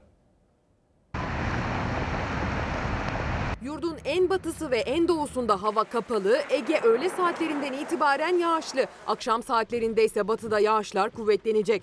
Doğuda ise yağış geçişleri sürüyor. Dünden bugüne önemli bir sıcaklık değişimi beklenmiyor termometrelerde. Ölçülen sıcaklıklar aşağı yukarı aynı. Ancak hissedilen sıcaklıklar Marmara bölgesinde ölçülenden daha düşük. Bugün Poyraz fırtınası soğuk ve sert esmeye devam edecek ve havayı soğutacak. Marmara'da sıcaklıklar 10-12 derece ölçülse de 6-7 derece hissediliyor. Hava kapalı ancak yağış beklenmiyor Marmara'da. Ege bölgesinde ise gökyüzü çok bulutlu, gün içinde yağış görülebilir. Akşam saatlerinde Ege kıyılarında yağışlar kuvvetlenecek. Yurdun doğu bölgelerinde ise sağanak yağmur geçişleri bugün de devam edecek. Cuma günü yağışlar etkisini arttıracak. Ege'de yağmur kuvvetlenecek. Akdeniz bölgesinde ve İç Anadolu'da yağışlı hava etkili olmaya başlayacak. Cuma öğleden sonra Doğu Akdeniz'le Doğu Anadolu bölgesinin batısında kuvvetli sağanaklar görülebilir. Ölçülen sıcaklıklarsa değişmiyor. Ancak Perşembeden Cuma'ya gökyüzünün kapamasıyla hava daha soğuk hissedilecek. Hafta sonundaysa hem yağış bekleniyor hem de sıcaklık düşüşü. Cumartesi ve pazar günlerinde yurdun tüm kesimlerinde yağışlı hava etkili olacak. Sıcaklıklarda ise ortalama 3-4 derecelik düşüş var. Şimdi efendim önemli konulardan biri bir son dakika gelişmesi olabilir. Arkadaşlarım da dikkate takip ediyorlar. Dün gece resmi gazetede bir kararname yayımlandı. Cumhurbaşkanı Erdoğan'ın hani geçen gün talimatı vardı. Diyordu ki bakanlarla video konferans aracılığıyla görüşürken biz sosyal devletiz. Sosyal devlet helesine böylesine zamanlarda elektrik, su, doğalgaz kesmez diyordu Cumhurbaşkanı Erdoğan biliyorsunuz. Buna ilişkin bir kararname yayınlandığını bana bir kaynağım aktarıyor. Cumhurbaşkanının talimatıyla hazırlanan ve dün gece Cumhurbaşkanı imzasıyla yayınlanan kararnamede elektrik ve doğalgaz faturalarını bir yıl süreyle erteleme yetkisi verildi diyor. Çok enteresan bir gelişme ama hemen ekip arkadaşlarıma aktardım. Detaylandıralım ve sizlere aktaralım. Bütün detaylar neymiş? Efendim biz kimi dinliyoruz? Ben doktor değilim ama öğrenmeye açım sizler için. Ali Çerkezoğlu. Efendim hoş geldiniz. Hoş bulduk. Nasılsınız? İyiyiz, teşekkür ederiz. Erkenden Daha kalktınız. iyi olacağız, evet. Sağ olun, bizim için geldiniz. Çalar Saat ailesini bilgilendireceğiz. Ne diyorsunuz efendim bütün bu korona olayları? Önce bir değerlendirmenizi... Pardon bir dakika, sizi tanıyan var, tanımayan var. Kısacık bir tanıtır mısınız kendinizi? Ben Doktor Ali Çerkezoğlu, Antakya doğumluyum 1966. Türk Tabipleri Birliği 2. Başkanlığı, Merkez Konsey 2. Başkanlığı görevini yürütüyorum. Daha önce de e, sağlık sendikalarında görev yaptım. Şimdi Tabipler Birliği'nde görev yapıyorum. Bu ülkede başta sağlık hakkı olmak üzere emek, demokrasi, özgürlük, barış mücadelesinde elimizden geleni yapmaya çalışan insanlardan biriyim. Tıpta uzmanlığınız nedir efendim? Adli tıp uzmanıyım ben aslında. Adli tıp uzmanısınız. Ama yıllarda, yıllardır Türk Tabipleri Birliği'nde tabii sağlık sorunlarının bütününe dair bir koordinasyon tartışmasının e, ve hazırlık aşamalarının ve sorgulayıcı örgüt olarak Türk Tabipleri Birliği'nin yönetiminde ya da değişik kademelerinde bulunan bir hekimim. Peki sizi niye davet ettim biliyor musunuz?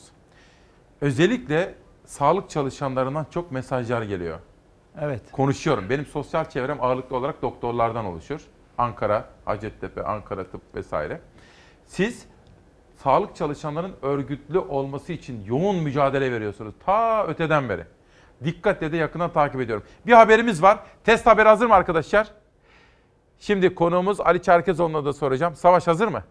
Peki test, test, test. Vatandaşımıza özellikle şunu söylemek istiyorum. 83 milyonun test yaptırması gerekmiyor. Dünyada böyle bir uygulama yok. Herkesin test yaptırması diye bir uygulama yok. Çünkü testi yaptırdığınızda negatif çıkabilir ve siz kendinizi daha özgür, daha rahat hissedebilirsiniz. Ama 3 gün sonra, 5 gün sonra pozitif çıkabilir. O durumda, o dönemde birçok kimseye bulaştırabilirsiniz. Herkes kendisini bir virüs taşıyıcısı olarak görerek hareket ediyor olmalı. Yani herkes bu virüsü taşıyor olduğunu ve bunu birilerine bulaştırabileceğini düşünerek davranıyor olmalı. Bu son derece önemli. Eğer testi yaptırdığınızda negatifse bu olmayacağı anlamına gelmez. 3-5 gün sonra tekrar pozitif çıkabilir. Dün İstanbul'da bir hastanemize kuyruklar oluştu. İnsanlar test yaptırmak istedi. Bu doğru bir yaklaşım tarzı değil. Ancak testi hekim uygun görürse yaptırabilir olmalıyız. İkincisi, birinde pozitif çıktıysa, biz ona filyasyon diyoruz, tarama anlamında, kiminle temas ettiyse o kişileri taramak istiyoruz. Ancak o şekilde biz yayılımını önleyebiliriz. O taramayı da yine eğer bir semptomu varsa test yapılır. Semptomu yoksa en az bu süreçte 7 gün hatta 17 gün sonra gerektiğinde antikor testi yaptırılabilir. Veya semptomu varsa PCR testi yaptırılabilir. Ama 14 gün bunun ortaya çıkabileceğini düşünerek o kişilerin kendilerini izole etmelerini önemsiyoruz. Bunlara lütfen uyalım. Evet, Türk Tabipleri Birliği ikinci başkanına soracağım. Testi soracağım size ama az evvel son dakika gelişmesini verdim. Hemen bir resmi gazeteye de baktım. Biraz sonra Cumhurbaşkanı Erdoğan'ın özel bir kararnameyle elektrik, su, doğalgaz faturalarına ilişkin almış olduğu bir yıl erteleme yetkisi kararnamesini detaylı olarak sizlere anlatacağım. Şu anda ben de ekip arkadaşlarım da eş zamanlı çalışıyor. Ali Çerkezoğlu. Devlete düşen en önemli görev nedir efendim koronavirüsle mücadelede? Top, başta sağlık çalışanları, hekimler ve sağlık çalışanları olmak üzere topluma güven vermek. Ama bu güven sadece sözde bize güvenin lafıyla olmaz. Belki hayatın olağan akışında bu bir nebze anlaşılabilir ama salgın bizim çok sık rastladığımız bir, bir durum değil. Hele Covid-19 hiç ezberimizin olduğu, hazırlığımızın olduğu bir durum değil. Bu bir gerçek. Dünya da hazırlıksızdı, ülkemiz de hazırlıksız. Bu anlaşılabilir. Bu nedenle burada verilecek güven sadece biz her şeye hakimiz, çok iyi yapıyoruz, şahaneyiz, bize güveninle olmaz. Tabii ki güveneceğiz. Biz Sağlık Bakanlığı'na, bu ülkeyi yönetenlere güvenmek zorundayız zaten. Öbür türlüsü kaos. Ancak bu, bu güven sınırsız değil. Bakın bizim şu an gerçekten bu salgınla mücadelenin ön ön saflarından bir nef- neferler olarak çalışan hekimler, hemşireler, ebeler, hasta bakıcılar tedirgin, çok doğal olarak tedirgin. Ya da bu şüpheyi taşıyan yurttaşlar, yurt dışından gelen, umreden gelen onların yakınları, onların komşuları, onların mahallesinde olanlar, onların şehrinde olanlar kaygılı. Bu nedenle bu güveni siz başta şeffaflıkla, verilerle, ardından test sayısını gerçekten bu hast bu salgınla uyumlu bir miktarda ve güven verecek oranda arttırarak, uygulayarak ve eğer hastalandığı durumda da yurttaşların tamamının en uygun tedavi, mutlaka ücretsiz ve ayrıma tabi tutmadan uygulayacağınıza dair bir güven vermeniz Mesela lazım. test bunların içinde nerede efendim? Bir, bir saniyenizi alacağım. Arkadaşlar rica etsem altyazıda konuğumuz yazıyoruz ya onu biraz küçük görüp sözlerin içine bir manşet seçip aktarırsak çok daha memnun olurum. Kocaman olur mu? Rica etsem. Çok özür. Devlete düşen görevler içerisinde koronavirüsle mücadele kapsamında test test test diyoruz ya. Dünya Evet, Sağlık diyoruz. Örgütü de bunu söylüyor. Bu neden bu kadar önemli? Çünkü e, şimdi bu işte hani diyoruz ya mutlaka hijyene dikkat edin. Kendinizi koruyun. Virüsle kendi temasınızı kesin. Bir. İkincisi virüsle toplumsal geçişi, bulaş yolunu koparın. Hani yüzlerce defa anlatıldı. Bu programda da onlarca kez anlatıldı. Bunu kesmenin yolu ya herkese evine tutacaksınız. Yani olağanüstü sıra dışı bir izolasyon, bir karantina hani hangi tabiri kullanırsanız kullanın. Kimsenin evinden çıkmadığı ve evinde kalanların mutlaka bir sosyal devlet anlayışıyla korunduğu bir sistem uygulayacaksanız bunu uygulamıyorsanız ki şu an uygulanmıyor. Bir başka kriteriniz pozitifli ya da şüpheli vakaları hızla tespit etmeniz. Hızla. Test bu hızın adıdır. Hızla tespit edeceksiniz Hızla ki onları ay- ayrıştıracaksınız. Onların çevresini, onların Tamam. temas ettikleri insanlar ayıracaksınız. Şimdi biz de 22 Mart günü, bakın bugün 26'sı, Sayın Bakan işte her gün güzel anlatıyor, aktarıyor, güzel biz de dinliyoruz. 250 bin hızlı test geldi çünkü ilk başta testimiz çok yavaştı. Halen aslında yavaş ama biz bir polemiğe dönüşsün istemiyoruz. Şu an bizim hastanelerden aldığımız bilgiler şu. Halen test alınıyor. 3 maksimum yani en az 3 4 gün içinde sonuç çıkmıyor. İşte bunun anlaşılır bir tarafı yok. Mutlaka biz hani 10 dakikada çıksın, acele olsun, yanlış olsun demiyoruz. Ama bunun bu- bunun programlanması, iyi bir koordinasyonu baştan söylediğimiz gibi iyi bir organizasyona ihtiyaç var. Güven bundan gelir. Bize güvenin demekle olmaz. Şimdi pazar 22 Mart günü 250 bin hızlı antijen testi geldi deyip 26 Mart günü bugün üstünden 5 gün geçmiş. Halen dün 3 bin bugün 4 bin 5 bin civarı Test test sayıları az değil mi aslında? Az. Kesin. Bunu hani sadece sayı arttıralım demiyoruz. Tabii ki bir kriteri olacak bunun. Ama e, ortada e, ampirik yani gözleme dayalı yani bazı verilerden yola çıkarak yorum yapabilirsiniz. Bakın Peki. Fatih Terim'de varsa, Göksel Gümüşdağ'da varsa, Fenerbahçeli futbolcularda varsa e, bu başka bir şey işaret ediyor. Peki. Şimdi meselenin birinci bölümü test. Biraz sonra ben hocamıza en basit soruları soracağım. Açık söyleyeyim. Ben diyeceğim koronavirüs taşıyıp taşımadığımı nasıl anlayacağım? İyi bir soru değil mi? Mesela diyeceğim ki belirti nedir? Bunun hasta olup olmadığıma dair belirtileri. Annemi babamı nasıl koruyacağım? Büyük annemi büyük babamı nasıl koruyacağım? Dokundum dokunmadım hijyen. Her birini sormak istiyorum efendim. Sanki hiçbir şey bilmiyormuşçasına. Ama önce şunu sormak istiyorum. Sağlık çalışanları. Size de çok teşekkür ediyoruz. Fedakarca görev yapıyorsunuz. Aile hekimlerinden çok sayıda rahatsız olduklarına, kaygılı olduklarına dair sorular geliyor. Haklılar. Bunda haklılar mı? Haber hazır mı arkadaşlar?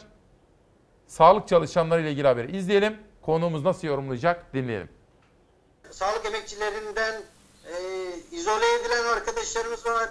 Virüse maruz kalan arkadaşlarımız var. Dün bir hekim arkadaşımızın durumu kritik bir durumdaydı. Sağlık çalışanları arasında COVID-19'a yakalanma oranı gerçekten ifade edilmeyecekmiş seviyede. Burada sağlık emekçileri eğer e, yıkılırsa herkes yıkılır. Koronavirüs salgınında en büyük yük onların omzunda. Ama hem uzun çalışma saatleri hem de iddiaya göre yetersiz teçhizat sağlıkçıların da sağlığını riske atıyor. Neredeyse tüm sağlık kurumlarının tamamında maske ve eldiven dahi temin eden sağlık emekçileri vardır. Özellikle N95 ve e, o nitelikteki diğer kullanıcı maskeler ya hiç verilmiyor ya da e, birimlerde kişi başına bir adet verilerek uzun süre kullanması isteniyor. Keske bağlı Sağlık Emekçileri Sendikası da koronavirüs tedbirleri kapsamında basın toplantılarını internet üzerinden gerçekleştiriyor. Biz de o toplantıya katılıyoruz. Hastanelerin tüm alanları riskli birim kabul edilmelidir. Bazı hastanelerin sadece acilleri dezenfekte edilmektedir. Salgın günlerinde hem mesailerinden taviz vermemek hem de virüsten korunmak için görüntülü yapıldı toplantı. Özellikle kullandıkları malzemelere dikkat çektiler. Aslında bazı ülkelerde de kullanıldığı gibi bu şekilde olması gerekiyor. Ancak sağlık kurumlarında özellikle maske ve gözlük anlamında yetersiz kalındı. Çünkü iddiaya göre Türkiye hazırlıksızdı. Koronavirüs geliyorum dedi. Çin'de aylar öncesinden başladı. Avrupa'da hemen yanımızdaydı ve buna rağmen bir acil eylem planı yok muydu? E, maalesef yoktu. Hastane olağanüstü eylem planları ile ilgili tatbikatlar ne yazık ki yapılmamıştır. Şu anda hala e, aciliyetini kavramış olarak düşünmüyoruz biz bakanlığın bu işleri yaparken. Bize bir şey olmaz mantığı hareket edildi. Biz öyle algılıyoruz. Sendikanın talebi sözlerine kulak verilmesi, yetkililerin sahadaki durumu tüm objektifliğiyle görebilmesi. Biz artık bu koronavirüsle ilgili e, haklı çıkmak istemiyoruz gerçekten ve sürece e, Sağlık Emekçileri Sendikası'nın katılması gerektiğini düşünüyoruz. Orada bakan bilim kuruluyla ve etrafındaki danışmanlarla sahadaki nabzı göremez. Evde kal diyorsunuz ama ben her gün fabrikaya gitmek zorunda kalıyorum diyen Hüseyin Bey'e ne diyeceğiz? Bunu sormak istiyorum ama bakın az evvel bir kaynağımdan gelen bir bilgi vardı efendim bakın. Şimdi hemen ekip arkadaşlarım da bana getirdiler. Şimdi Cumhurbaşkanı özel bir kararname imza atmış. Afetler dolayısıyla alınacak tedbirlerle yapılacak yardımlara dair kanuna aşağıdaki ek madde eklenmiştir diyor. Ek madde. Afetler nedeniyle afet yaşanan yerlerde Zannediyorum bu deprem bölgelerini falan kapsıyor artık. Yani depremsel gibi afetleri kapsıyor galiba. Afet yaşanan yerlerde elektrik ve veya doğalgaz tüketim bedellerinin tahakkuk ve veya tahsilatlarının süresinin ve kapsamının belirlenerek bir yıla kadar ertelenmesi. Yani zannediyorum ben önce ilk başta şöyle zannettim. Koronavirüs nedeniyle çünkü yoğun talepler vardı. Onu kapsadığını zannetmiyorum. Çünkü afetler diyor böyle. Efendim sorum şu. Sağlık çalışanlarını biz nasıl koruyacağız? Nasıl destekleyeceğiz? Şimdi önce yanlış anlamalara yol açmamak için açıklıkla kendi e, görüşümüzü belirterek başlayalım. Bütün hekimler adına, sağlık çalışanları adına. Tabii ki bütün yurttaşlarımızı koruyacağız. Burada bir ayrım yok. Bizim gözümüzde zengin, fakir, politikacı, seyyar satıcı, hekim ya da herhangi bir vatandaşımız, emeklimiz, çiftçimiz arasında insan olarak biz bir ayrım güdemeyiz. Hekimliğin esası bunu gerektirir. Bu, bu net. Bunu samimiyetle söylüyoruz ve bu nedenle şu an arkadaşlarımız canla başla çalışmayı sürdürüyoruz, sürdürmekteler, sürdüreceğiz. Bunda bir şüphe yok. Yalnız bu salgının ilk gündeme geldiği andan itibaren söylediğimiz bir cümle var. Türk Tabipleri Birliği olarak dedik ki hekimleri, sağlık çalışanlarını koruyamayan toplumu hiç koruyamaz. Bunu kendimizi korumak için söylemedik. Bu işin alfabesi. Siz cephede, savaşta ya da neyse bunu o metaforu kullanmaya gerek yok. Bir e, mücadelede en güçlü yanınızı, o mücadelenin olmazsa olmazını yani hekimlerinizi, ebele, hemşirelerinizi, sağlık memurlarınızı, teknisyenlerinizi, hasta bakıcılarınızı koruyamazsanız zaten sizi tedavi edecek kimse kalmaz. Bakın son bu işler çok hızlı oluyor. Yayınlanan bazı yayınlarda şunu gösteriyor. Virüs bulaşıcı, etkili, herkese geçebiliyor. Evet doğru bakın Prens Charles dahil buna ayır, ayırmıyor gelirken geçerken. E, fakat yoğun alanlarda yani bir ke az az virüs alarak hastalananla yoğun virüs teması alıp hastalanan arasında bir fark var. Yani hekimler gibi, sağlık çalışanları gibi virüslerle doğal olarak hastaları tedavi ederken yoğun temas edenler bu hastalıkları daha ağır geçirebiliyor. Biz bu nedenle özel ihtimam istiyoruz. Bu nedenle sıfır tolerans Peki bekliyoruz. bir şey sor. Gösterilmiyor mu? Şimdi mesela Sağlık Bakanı bir açıklama yaptı. Cumhurbaşkanı ve Maliye Bakanı da destek verdi. Dediler ki ayda 1,5 milyar olmak üzere 3 ayda 4,5 milyarlık en üst perdeden, en üst düzeyden ödeme yapılacak dedi. Bu mesela bir aslında sevindirici bir gelişme. Fakat bir Evet. taraftan bu bardağın dolu tarafı. Fakat boş tarafına baktığım zaman malzeme eksikliğinden bahsediyor doktorlar. Sadece malzeme eksikliği değil bakın malzeme eksikliği esas. Biz o lafa da baktık konuşulsun çok da istemiyoruz. Hekim arkadaşlarımız da rahatsız oluyorlar. Ee, yani hekimlerin, sağlık çalışanlarının önceliği para değil. Bunun altını çizelim. Dün Tayyipler Birliği olarak bunu açıklama yaptık. Önceliğimiz bu salgın ortamında başta kendi canımız, kendi yakınlarımızın canı, sağlığı ve yurttaşlarımızın 83 milyonun sağlığına dair Peki kaygılar. eksik ne hocam? Eksik? Eksik şu. Bakın koruyucu ekipman diyoruz. Şimdi bu biz 83 milyonluk bir ülkeyiz. Kocaman bir ülke. İller, ilçeler, köyler, küçük kasabalar, aile sağlığı merkezleri. Bu büyük bir devasa bir şey. Bunu organize etmek kolay değil. Kabul ediyoruz. Ufak tefek aksaklıklar olabilir. Onu da kabul ediyoruz. Ama koordinasyonun tıkır tıkır işlemesi lazım. Yani hiçbir yerde bir aile sağlığı merkezinde ya da herhangi bir hastanenin acilinde benim şu malzemem, siperliğim, gözlüğüm, uygun tulumum eksik duygusunun, hissinin yaşanmaması lazım. Şimdi biz Yaşanıyor mu? yaşanıyor. Ya bu şu anlama gelmiyor. Müthiş boşluk var. Hiç kimsede maske yok filan. Ama şunu da bakın haksızlık da yapmayın. Şunu söylemek istiyorum.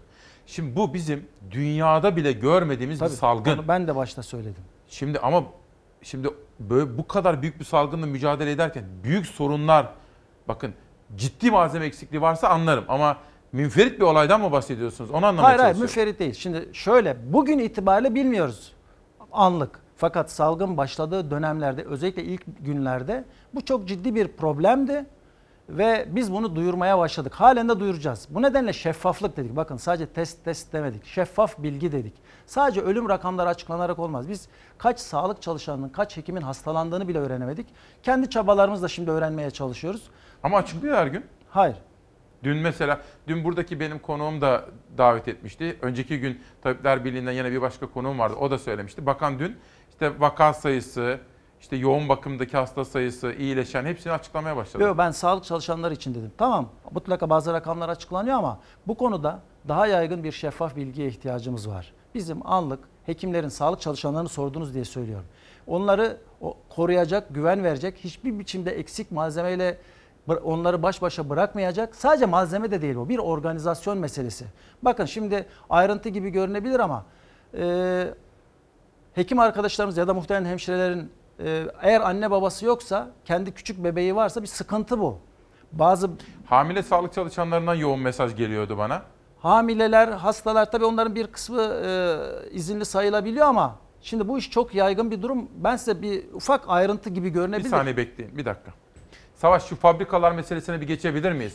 Şimdi bana en çok gelen mesaj şu. Çünkü ben günlerden beri evde kalın, evde kalın. İşte kendi o halinizi ilan edin. Dün böyle söyledim. Bugün dedim ki bana bir şey olmaz deme. Ben bunu ne zaman söylersem bana şöyle mesajları geliyor. İyi de İsmail ben çalışmak zorundayım diyorlar. Ben de ne diyeceğimi bilemiyorum. İzinlerimiz iptal olduğunda o zaman biz sağlık çalışanı olduk ama ek gelir ödemelerine gelince biz sağlık çalışanı olmadık. En az doktor ve hemşire kadar biz de risk altında olduğumuzu bütün herkes biliyor. Sağlık Bakanlığımız çıkıyor her akşam bize alkış yaptırıyor. Çok güzel bir şey ama biz alkışa şakşaka meraklı insanlar değiliz. Gelip bir de bizi hastane yönünde görsünler. Korkuyoruz her gün sürekli hasta geliyor. Ateşin içindeyiz yani. Hastalar da birebir temas halindeler. Doktor ve hemşirelerle beraber görev yapıyorlar ama aynı haklara sahip değiller. Önlem alınmaya çalışılsa da hastane işçileri hep unutuluyor. İstirahat e, alanımız vardı. Toplu alanları, yeme içme yerlerini e, kapattılar. Ama şu anda bizim dinlenecek yerimiz yok, istirahat edecek yerimiz yok. Soyunma odalarımız toplu bir şekilde şu anda 150 kişi. Buraya sırayla girip geliyorlar. Bunun riskli alanda çalışanı var, riskli alanda çalışmayanı var. Şu anda bir önlem yok. Hastalarla temas halinde olup da karantina altında evlerinde yatan arkadaşlarımız var. Onlar hastanenin temizlik çalışanları en az doktorlar, hemşireler kadar yakınlar hastalara ama sağlık çalışanları için yapılan düzenlemelerden faydalanamıyorlar. Çoğu arkadaşları şüpheli temastan dolayı karantinaya alındı bile. Hastanelerdeki temizlik görevlileri sağlık çalışanlarına yönelik iyileştirmeden yararlanamıyor. Üstelik salgınla birlikte çalışma şartları da ağırlaştı. Hastanın her şeyine sen ilgilenirsin. Altına almasına, çöpüne almasına, yemeğine her şeyine kadar biz ilgileniyoruz. Taşımacılığı biz yapıyoruz, nakliyeyi biz yapıyoruz, paspası biz atıyoruz, çöp biz atıyoruz. Hastayı filme, röntgene her yere MR'a biz indiriyoruz. Yani şu anki konumda çok riskli bir alandayız. Sadece sağlık sektöründeki işçiler değil risk altında olan inşaat işçileri, tersane işçileri ve madenciler de önlem alınmamasından şikayetçi. İnsanlar ölmek istemiyor. Çünkü bir vardiyada yüzlerce binlerce insan çalışır iken bunu bir şekilde devlet yetkililerine duyurmak istiyoruz. Yer altına girdiğimizde binlerce insanla iç içe çalışmakta olduğumuzdan bu da risk taşıdığını ifade ediyoruz. Hepsi yüzlerce hatta binlerce kişiyle bir arada çalışıyor. Yani salgın riski çok yüksek. Bu kalabalıkta hele şöyle bir virüsün bulunduğu zamanda tıklım tıklımız. Binlerce kişi eline alıyor onu. Bu hak mı yani? Abi orada herkes elini diyor olmuyor öyle ha. Ne sosyal mesafe ne hijyen kuralları ne de koruyucu malzemeleri var. Özellikle bankaların güvenlik görevlileri de aynı riskle çalışıyorlar. Her gün tanımadıkları yüzlerce kişiyle temas etmek zorundalar. Konuğumuz Ali Çerkezoğlu'yla bunu konuşacağım. Yani fabrikalarda çalışmak zorunda kalanlar. Sonra kendisinin uzmanlığı sağlık çalışanlarının örgütlü olması ve ayrıca bu koronavirüsün yoksul kentlerde mesela bakın Urfa'yı konuşmak istiyorum. Kendisinin doğum yeri Hatay Antakya'dan bahsetmek istiyorum. Bu Suriyeliler bakın koronavirüs ve Suriyeliler. Bunu da bir konuşmak istiyorum efendim. Bunun dışında, bunun dışında emeklilerle ilgili, evde kalanlarla ilgili meselenin ekonomi bölümü ve boyutunu da kendisiyle konuşmak istiyorum. Ve dediğim gibi şöyle basit basit ben nasıl hastalı olurum, kendimi nasıl korurum, nasıl anlarım, bunun tedavisi nasıl, tedavi olduktan sonra tekrar koronavirüse yakalanır mıyım gibi basit basit soruları da soracağım. Ama önce kısa bir reklama gideceğim. Bu arada Rana hocamız, Rana Karabudak hocamız da çok sevdiği babasını kaybetti. Kıymetli babacığı da her sabah bizimle birlikteydi. Ona da Allah'tan rahmet diliyorum efendim. Reklamlar sonra devam. Bana bir şey olmaz deme dedik bu sabah efendim. İsmail Küçüköy ile Demokrasi Meydanı'nda Ali Çerkezoğlu ile konuşacağız. Merak ettiğim her şeyi soracağım ama az evvel özel bir haber olarak sizlere aktarmıştım. Başlığı verelim. Savaş hazır mıyız? Son dakika. Türkiye ilk kez bizden öğrensin. Cumhurbaşkanı Erdoğan meclisten bir yetki aldı. Doğal afet zamanlarında, afet bölgelerinde ve gerekirse bütün Türkiye'de elektrik, su, doğalgaz faturalarını bir yıla kadar erteleme yetkisini Cumhurbaşkanı Erdoğan meclisten aldı. Bu şu anlama geliyor. İster deprem, ister sel, isterse diğer afetlerde ve az evvel konuştuğum benim haber kaynaklarımda şunu söylüyorlar. Gereklilik görülürse koronavirüs zamanlarında da bu yetkiyi Sayın Cumhurbaşkanı kullanabilir diyorlar. İlk defa kamuoyuna biz öğretmiş, anlatmış, aktarmış olalım. Bu yetki Cumhurbaşkanı'na bugün itibariyle geçmiş oldu. Yani gerekirse Cumhurbaşkanı karar verebilir. Vatandaşım, esnafım zor durumda. Doğalgaz, elektrik, su faturalarını işte bir ay, üç ay, altı ay, bir yıla kadar erteliyorum diyebilir efendim. Konuğum Türk Tabipleri Birliği 2. Başkanı Ali Çerkezoğlu. Bu arada Canan Kaftancıoğlu da aradı. O da Sağlık Bakanı ile konuşmuş birkaç gün evvel. Benim Evet. de takip edeceğim. Önemli bir iki hususun altını çizdi. Çok duyarlı size de selamlara ver efendim. Şimdi önce bir haber. Sağlık Bakanı'na dün maske ihtiyacı ile ilgili bir soru sormuştu. İzleyelim. Konuğumuz nasıl yorumlayacak dinleyelim. Ülkemiz üretim noktasında yeterli kapasiteye sahip. Daha önce de bahsetmiştim. Maalesef bunu istismar eden az sayıda değil. Çok sayıda üreticimiz ve satıcımız oldu. Ve bu süreçte özellikle yurt dışına ihracı daha çok ön planda tutan, içeride de giderek fiyatları yükselten ve daha önce 14 kuruşa aldığınız bir maskeyi bakanlık olarak 3 liraya, 3,5 liraya alamadığınız dönemleri gördük. O nedenle de hem MASAK hem İçişleri Bakanlığımız özellikle buradan teşekkür ediyorum. Bu anlamda bir takım operasyonlar yapıldı. Ve depolarındaki mallarına el konuldu. Ve bu süreçte de ihracın bakanlık izni olmadan asla olmayacağı ve üretimin sadece bakanlığa yapılmak üzere de çok sıkı tedbirler aldık. Eğer bu noktada halen farklı bir takım yaklaşımlar içinde olunursa bunun devamı el koymaktır.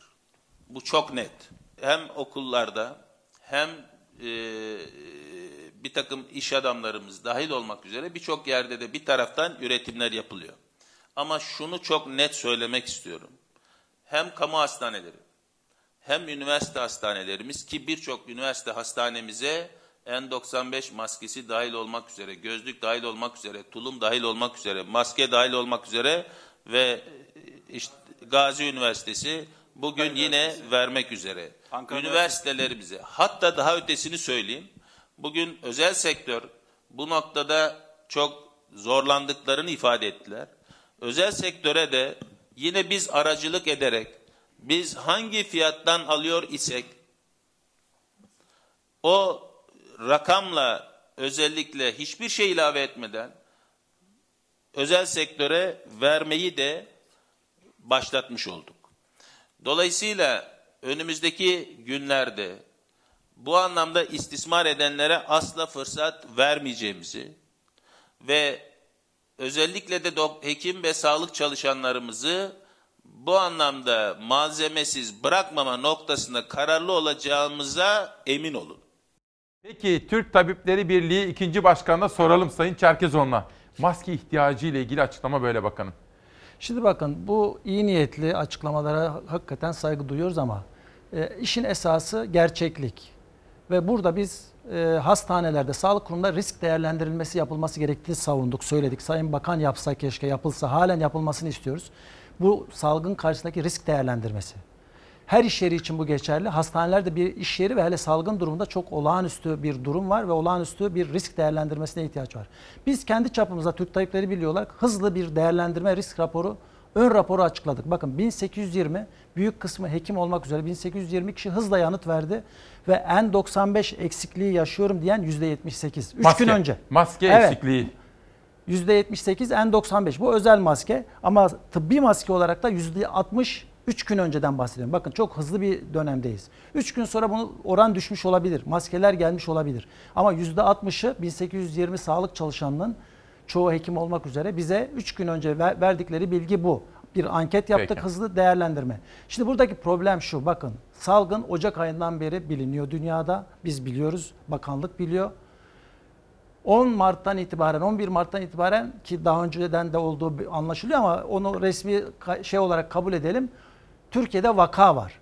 Şimdi biz bu bu 15 gün geçmiş, 16 gün geçmiş ilk resmi vakadan biz halen maske fabrikalarını tartışmaktan, el koymaktan konuşuyorsak bir sıkıntı var gerçekten.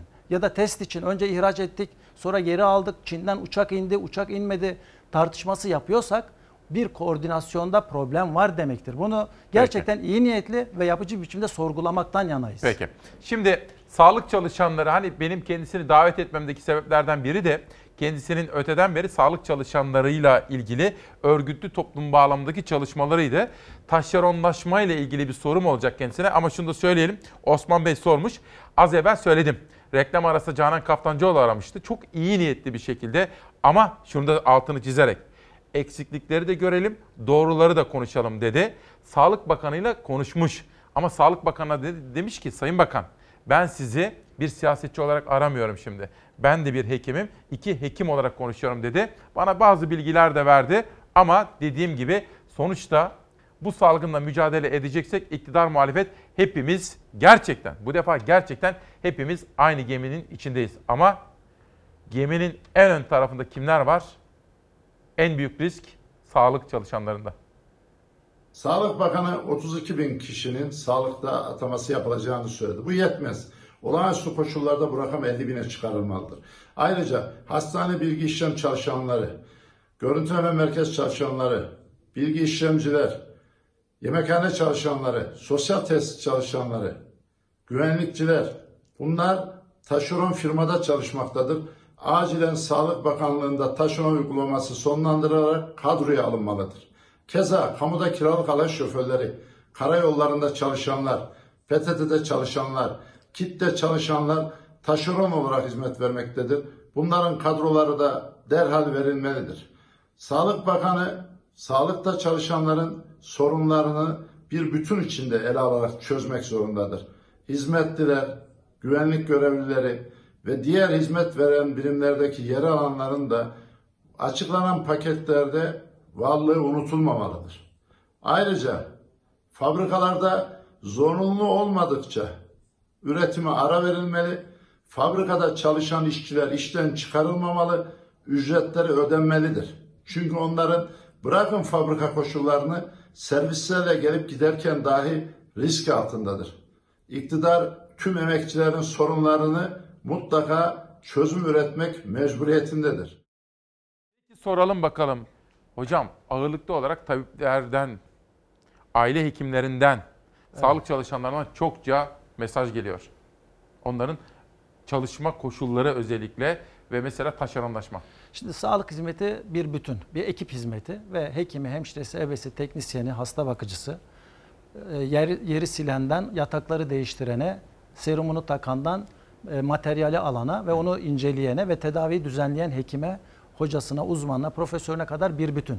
Hele salgın durumunda bu mutlaka bu gözle bakılması gerekir. Koruma tedbirleri açısından, özlük hakları açısından verilecek hatta maddi haklar açısından. Bu nedenle bir ayrıma tabi tutulmamaları gerekir. Gerek maske, donanım, siperlik, önlük, tulum, dezenfektan, eşya, malzeme konusunda gerekse de ki bunu biz ikincil görüyoruz e, maddi destek ya da moral motivasyon açısından ya diğer olanaklar açısından. Şimdi bizde açıklanan performans ödemesi sadece üniversite ve devlet kamu hastanelerini bağlıyor. Oradaki de daha çok hekimleri ilgilendiriyor. Doğrudur biz de tamam mağdur olmasın hekimlerimiz de tabii ki paraya da ihtiyaçları var. Bütün herkes gibi. Şu an işsiz kalan ya da iş riski taşıyan e, milyonlarca yurttaş gibi. Ama mesela aile hekimlerine bu hak tanınmadı. Ya da orada çal- dışarı ASM'lerde çalışan diğer sağlık çalışanına ya da kadroya geçirildiği söylenen taşeron sağlık işçilerine mesela biz buradan söylüyoruz iki maaş ikramiye verilsin ya da bir maaşları ek olarak salgın yardımı olarak ödensin. Diğer herkes gibi bakın sosyal devlet bunu gerektirir. Moral açısından da bu Aslında bu anlamlıdır. taşeronlaşmayı bitirsek biz tamamen. Nasıl bitmiyor anlamıyorum. Ee, bu işin esası çünkü kar odaklı sağlık e, yaklaşımı yani maliyeti düşünürseniz işin esası budur. Maliyeti düşünürseniz taşeronlaştırırsınız. Çünkü orada hizmetin kendisini sadece bir ihale mantığıyla en ucuza verene ve orada çalışan insan emeğini de Peki. bir maliyet unsuruna dönüştürürseniz taşeronlaştırma avantajlı ama sağlıkta gördük ki salgın gösterdi ki sağlık bir maliyet unsuru değildir. Sağlık hayatın kendisidir. Peki. Şimdi efendim tabii yaşı büyüklerimize hürmet etmemiz gerekiyor. O bizim boynumuzun borcu. Onlar çünkü ömürleri boyunca bizim için çalıştılar ve hayatlarının en güzel baharındalar. Onlara gün yüzü göstermemiz gerekiyor. Bakın gün yüzü göstermemiz gerekiyor. Bir amcamız var. Böyle içiniz titrer, içiniz. Evet. Bir kilo pırasa. Evet. Şimdi bir bizim çarşamba pazarında fasulye gördüm. Taze fasulye Evet. çıkmış. Yarım kilo da taze fasulye.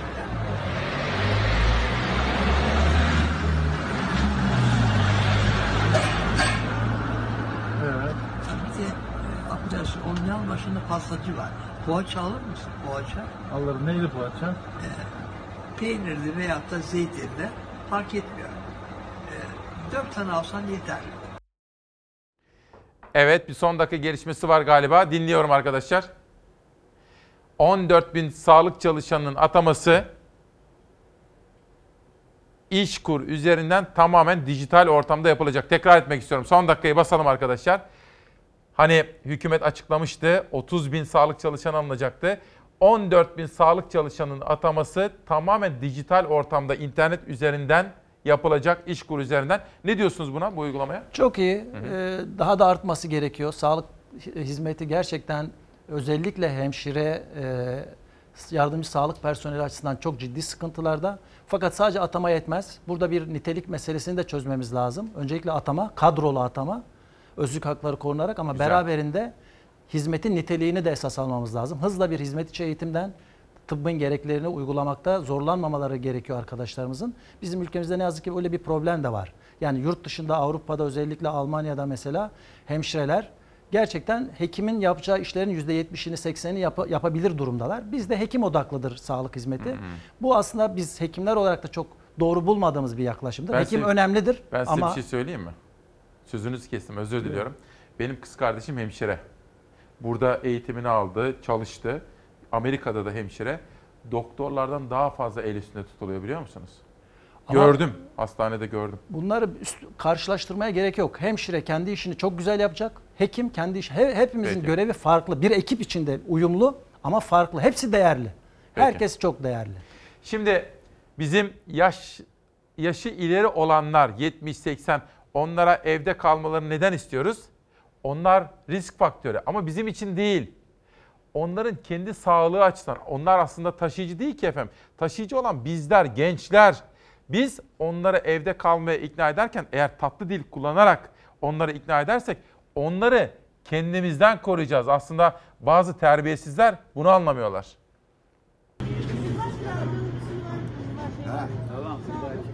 Vallahi koştururum seni. Söyle başkanım söyle. Koş, koştururum seni. ah! Hadi eve.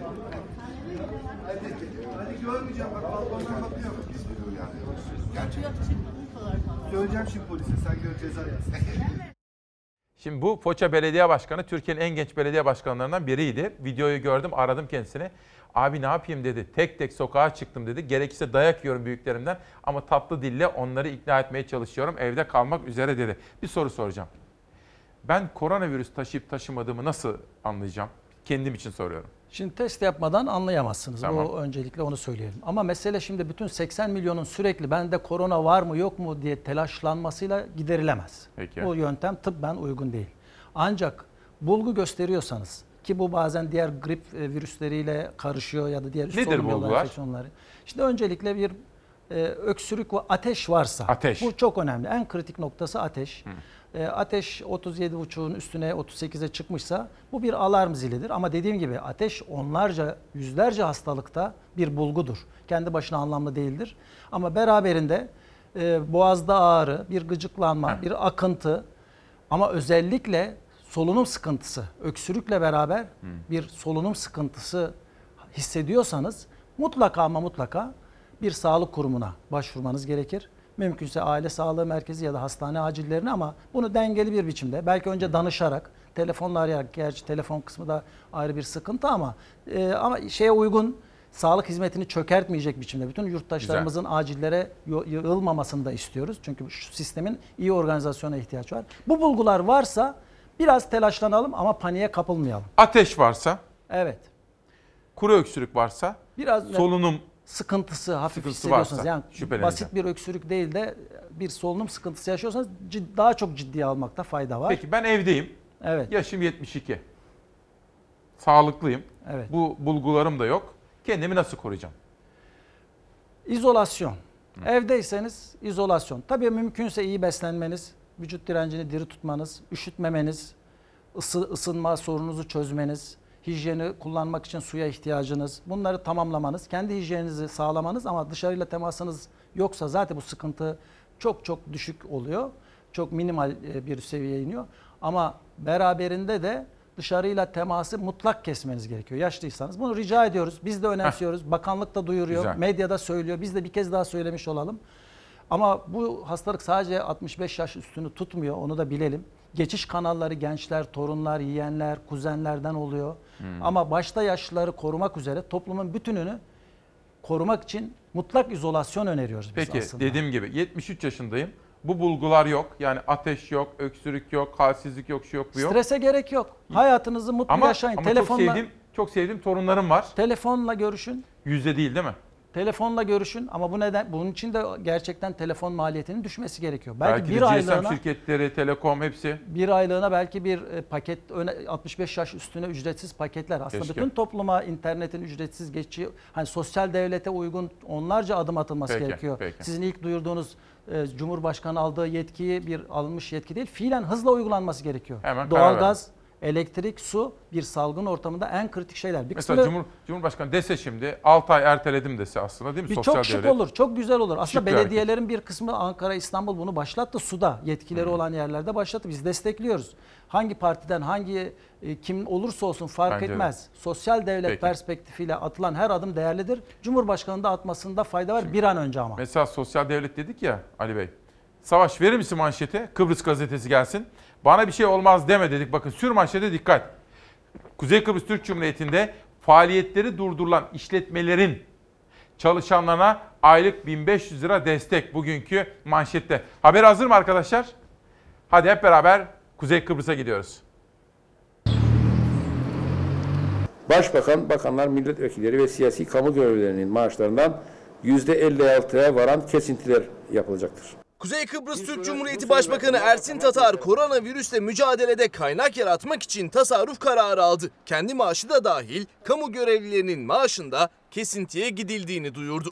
Covid-19 tehdidiyle mücadele için yapılacak çalışmalarda kullanılmak amacıyla diğer bütçe ödeneklerinden tasarruf edilerek 30 milyon Türk lirası kaynak sağlanacaktır. Koronavirüs salgını Kuzey Kıbrıs Türk Cumhuriyeti'ne de sıçradı. Şu ana kadar 40'tan fazla kişide virüs tespit edildi. 14 günlük kısmi sokağa çıkma yasağı ilan edildi. Yasağı çiğneyenlere de cezalar kesildi. Başkent Lefkoşa sokakları boş kaldı. Koronavirüsle mücadele için Başbakan Ersin Tatar ekonomik tedbir paketi açıkladı. Yüksek maaşlı kamu çalışanlarının maaşlarında kesintiye gitti. 5 bin lira üzerindeki maaşlardan %25 kesinti yapılacağını, 5 bin lira altındaki maaşlardansa kesinti yapılmayacağını duyurdu. 3 aylık bir süre için tüm kamu kurum ve kuruluşları Sosyal Sigorta İdaresi ve kamu kaynağı kullanan tüm kuruluşlar tarafından yapılan her türlü maaş ödemelerinde net 5000 Türk lirası üzerinde olan maaşlardan %20, %25 kesinti yapılacaktır. Başbakan Tatar en yüksek kamu görevlisi maaşının 8500 lirayı geçmeyeceğini söyledi. En yüksek maaş ise net 800.500 TL'yi geçmeyecek şekilde kesintinin yüzdeyene bakılmaksızın düzenlenecektir. Kamu görevlilerine 3 aylık süre için getirilen 8500 lira üst sınırıyla Başbakan, bakanlar ve milletvekillerinin maaşlarında %56'ya varan kesintiler olacağını açıkladı. Başbakan Tatar, Başbakan Tatar yüksek maaşlı kamu görevlilerinden yapılan 3 aylık kesintiyle 30 milyon lira tasarruf edileceğini belirtti. Başbakan, bakanlar, milletvekilleri ve siyasi kamu görevlilerinin maaşlarından %56'ya varan kesintiler yapılacaktır. 30 milyon Türk lirası kaynak sağlanacaktır. Türk Tabipleri Birliği 2. Başkanı Ali Çerkezoğlu'na soracağım. Önce Emine Atay sorusu. Uzmanımıza sorabilir misiniz? Farkına varmadan bu virüsü almış ve atlatmış olabilir miyiz? Olabiliriz. Bu çok net. Bu dünyada da böyle oldu. Ee, Burada da oluyor. Şu anda da oluyor. Zaten bu işin pozitif tarafı bu. Diğer türlüsü zaten müthiş Peki. bir gerilim. Ee, almış olabiliriz, atlatmış olabiliriz. Vücut direncimiz yüksekse bunu çok hafif bulgularla hatta hiç bulgusuz geçirmiş olabiliriz. Bunda bir sıkıntı yok. Bir başka soru var. Nuriye Hanım'dan. Tedavi nasıl yapılıyor diye soruyor. Çok detaya Şimdi girmeden. test pozitifse mutlaka yatırılıyor zaten. Hatta şüpheli vakaysa ki bizde şu aslında test kısmı gerçekten büyük sıkıntı olduğu için birçok olguda e, diğer bulgular bilgisayarlı tomografi bulgusuyla diğer klinik bulgular çok Covid-19'da uyumlu olmasına rağmen testler bir pozitif çıkıyor bir negatif. Neyse o tartışmayı tıbbi bir tartışma. Yani yüksek riskli test pozitif olan hastalar mutlaka ya bu bulguları net olarak gösteren Hastaneye yatırıyoruz. Hastaneye yatırılıyor ve buna uygun tedavi protokolleri oluşturulmuş durumda. Dünya Örnekleri Bakanlığı'nın da hazırladığı, bilim kurulunun hazırladığı tedavi protokolleri var. Peki. Bunlar hastanede uygulanıyor. Bunda bir sıkıntı yok. Has- yurttaşlarımız rahat olsunlar. Hastalandıkları zaman Yani bundan iyileşiliyor. İyileşiliyor. Evet bir altta bir başka risk grubunuz yoksa, altta bir kronik hastalığınız yoksa ya da gerçekten sizin e, gü- güçsüz bir direnci, direnciniz çok düşükse e, virüs sizi yenecek kapasitede e, ise sizin vücudunuz virüsü yenemeyecek kapasitedeyse bir sıkıntı oluyor, ölümcül Peki. vakaya dönüşüyor.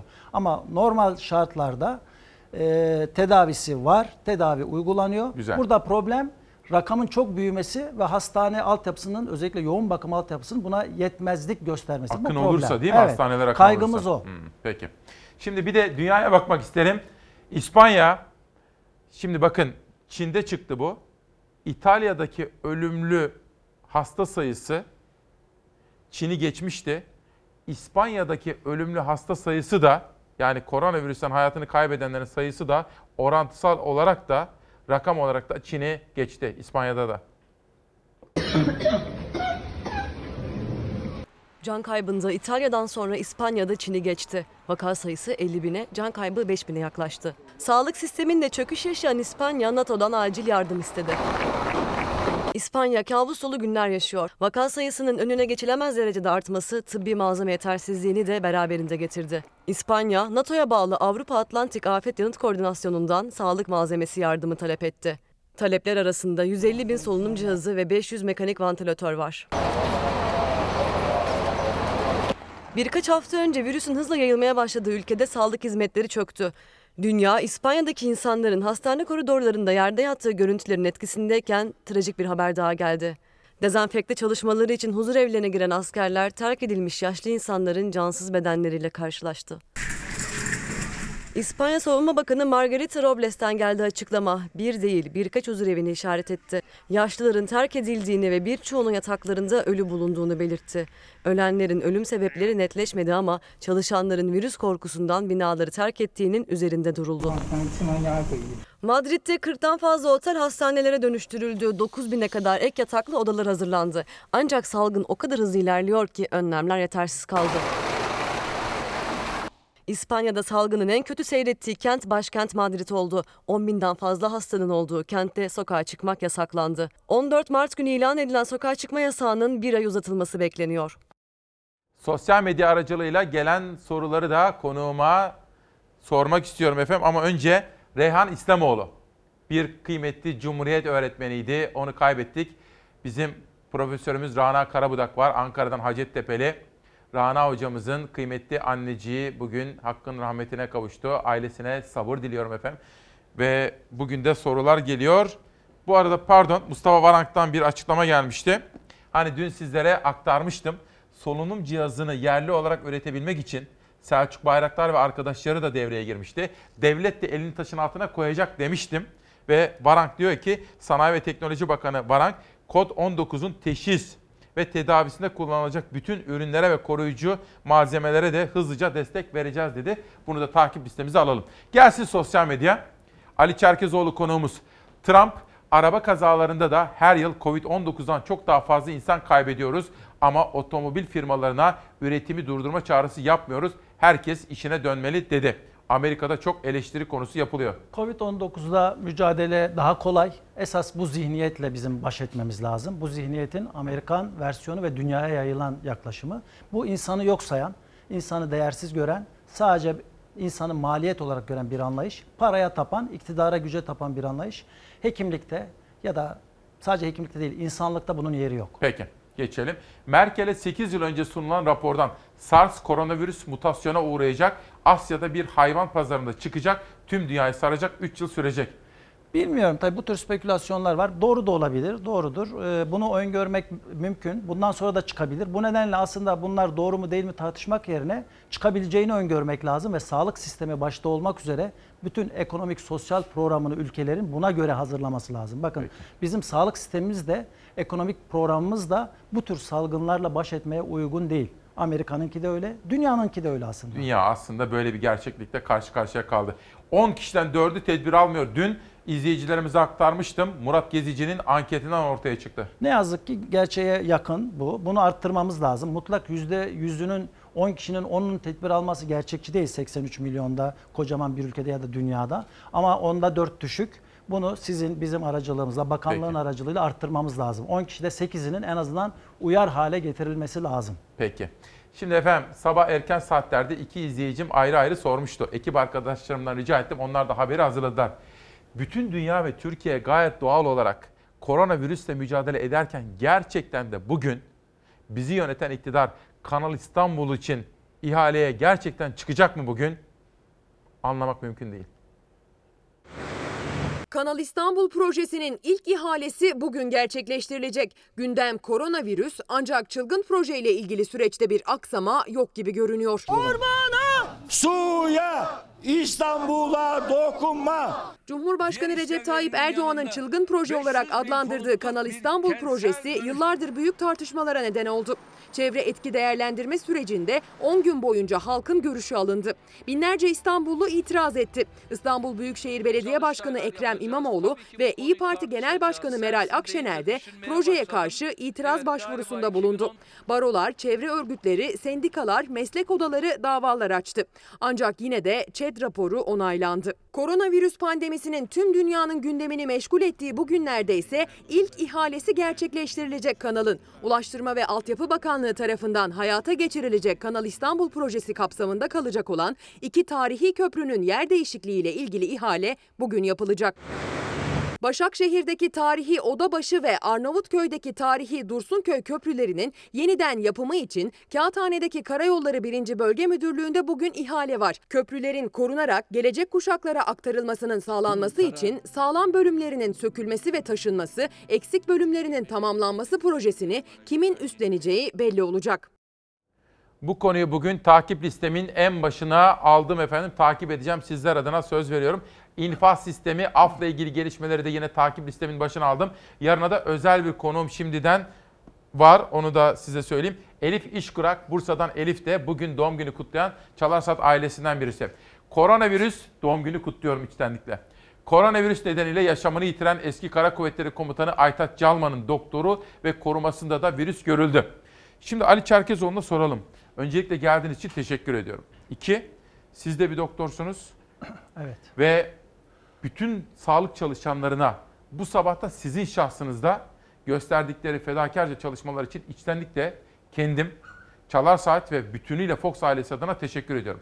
Son olarak bütün halkımız bizi izlerken onlara ne söylemek istersiniz? Onlarla gurur duyuyoruz aslında. Bütün sağlık, başta hekimler olmak üzere bütün şu an COVID-19 ve diğer hastalıklarla aslında COVID-19 var diye kanserli hastalar, diyalizli hastalar, ağır ameliyat gerektiren hastalar buharlaşmadı.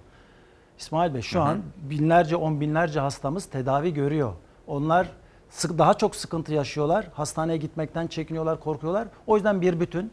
Yani sağlık hizmetinin her yanında aciller, Covid-19 hastalarının iyileştirildiği, tedavi gördüğü hastaneler başta olmak üzere aile sağlığı merkezlerinde, iş yeri hekimliği yapan arkadaşlarımız, 112'lerde, ambulanslarda, evde bakım hizmetlerinde her yerde Covid-19 ile mücadeleyi yürüten arkadaşlarımızla gurur duyuyoruz. Onlara biz de teşekkür ediyoruz ve onları yalnız bırakmayacağımızı, bütün sorunlarını görünür kılacağımızı ve talepkar olacağımızı bir kez daha buradan ifade ediyoruz. Peki. Ve bütün yurttaşlarımıza bu uyarıları başından beri söylenen uyarılara uymalarını istiyoruz. Evde kalsınlar. Bü- bütün yurt evet Kanal İstanbul ihalesini yapacak olanlar da evde kalsın. Bakın o ihalede virüs bulaşır. Ben Peki. işin arka planını bırakayım ama bilin ki bugün hani işin politik tarafı bir yana ihale yapmaya kalkarsanız gerçekten virüs bulaşma riski çok yüksek. Ben bir hekim olarak uyarayım. Peki. Her türlü virüs bulaşabilir. Altına imzamı atarım. Çok teşekkür ederim.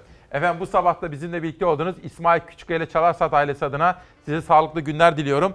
Geldim diyor Rukiye Öztaş Cesur. Yeni çıkan kitabıyla bizimle birlikte. Ve Doğu Trakya'da Yunan zulümleri Mehmet Ali Işıkgör'ün kitabı. Bütün ekip arkadaşlarım ve kanalım adına sizlere sağlıklı günler diliyorum. Yarın sabah 7.45'te sürpriz bir konukla huzurunuzda olacağız.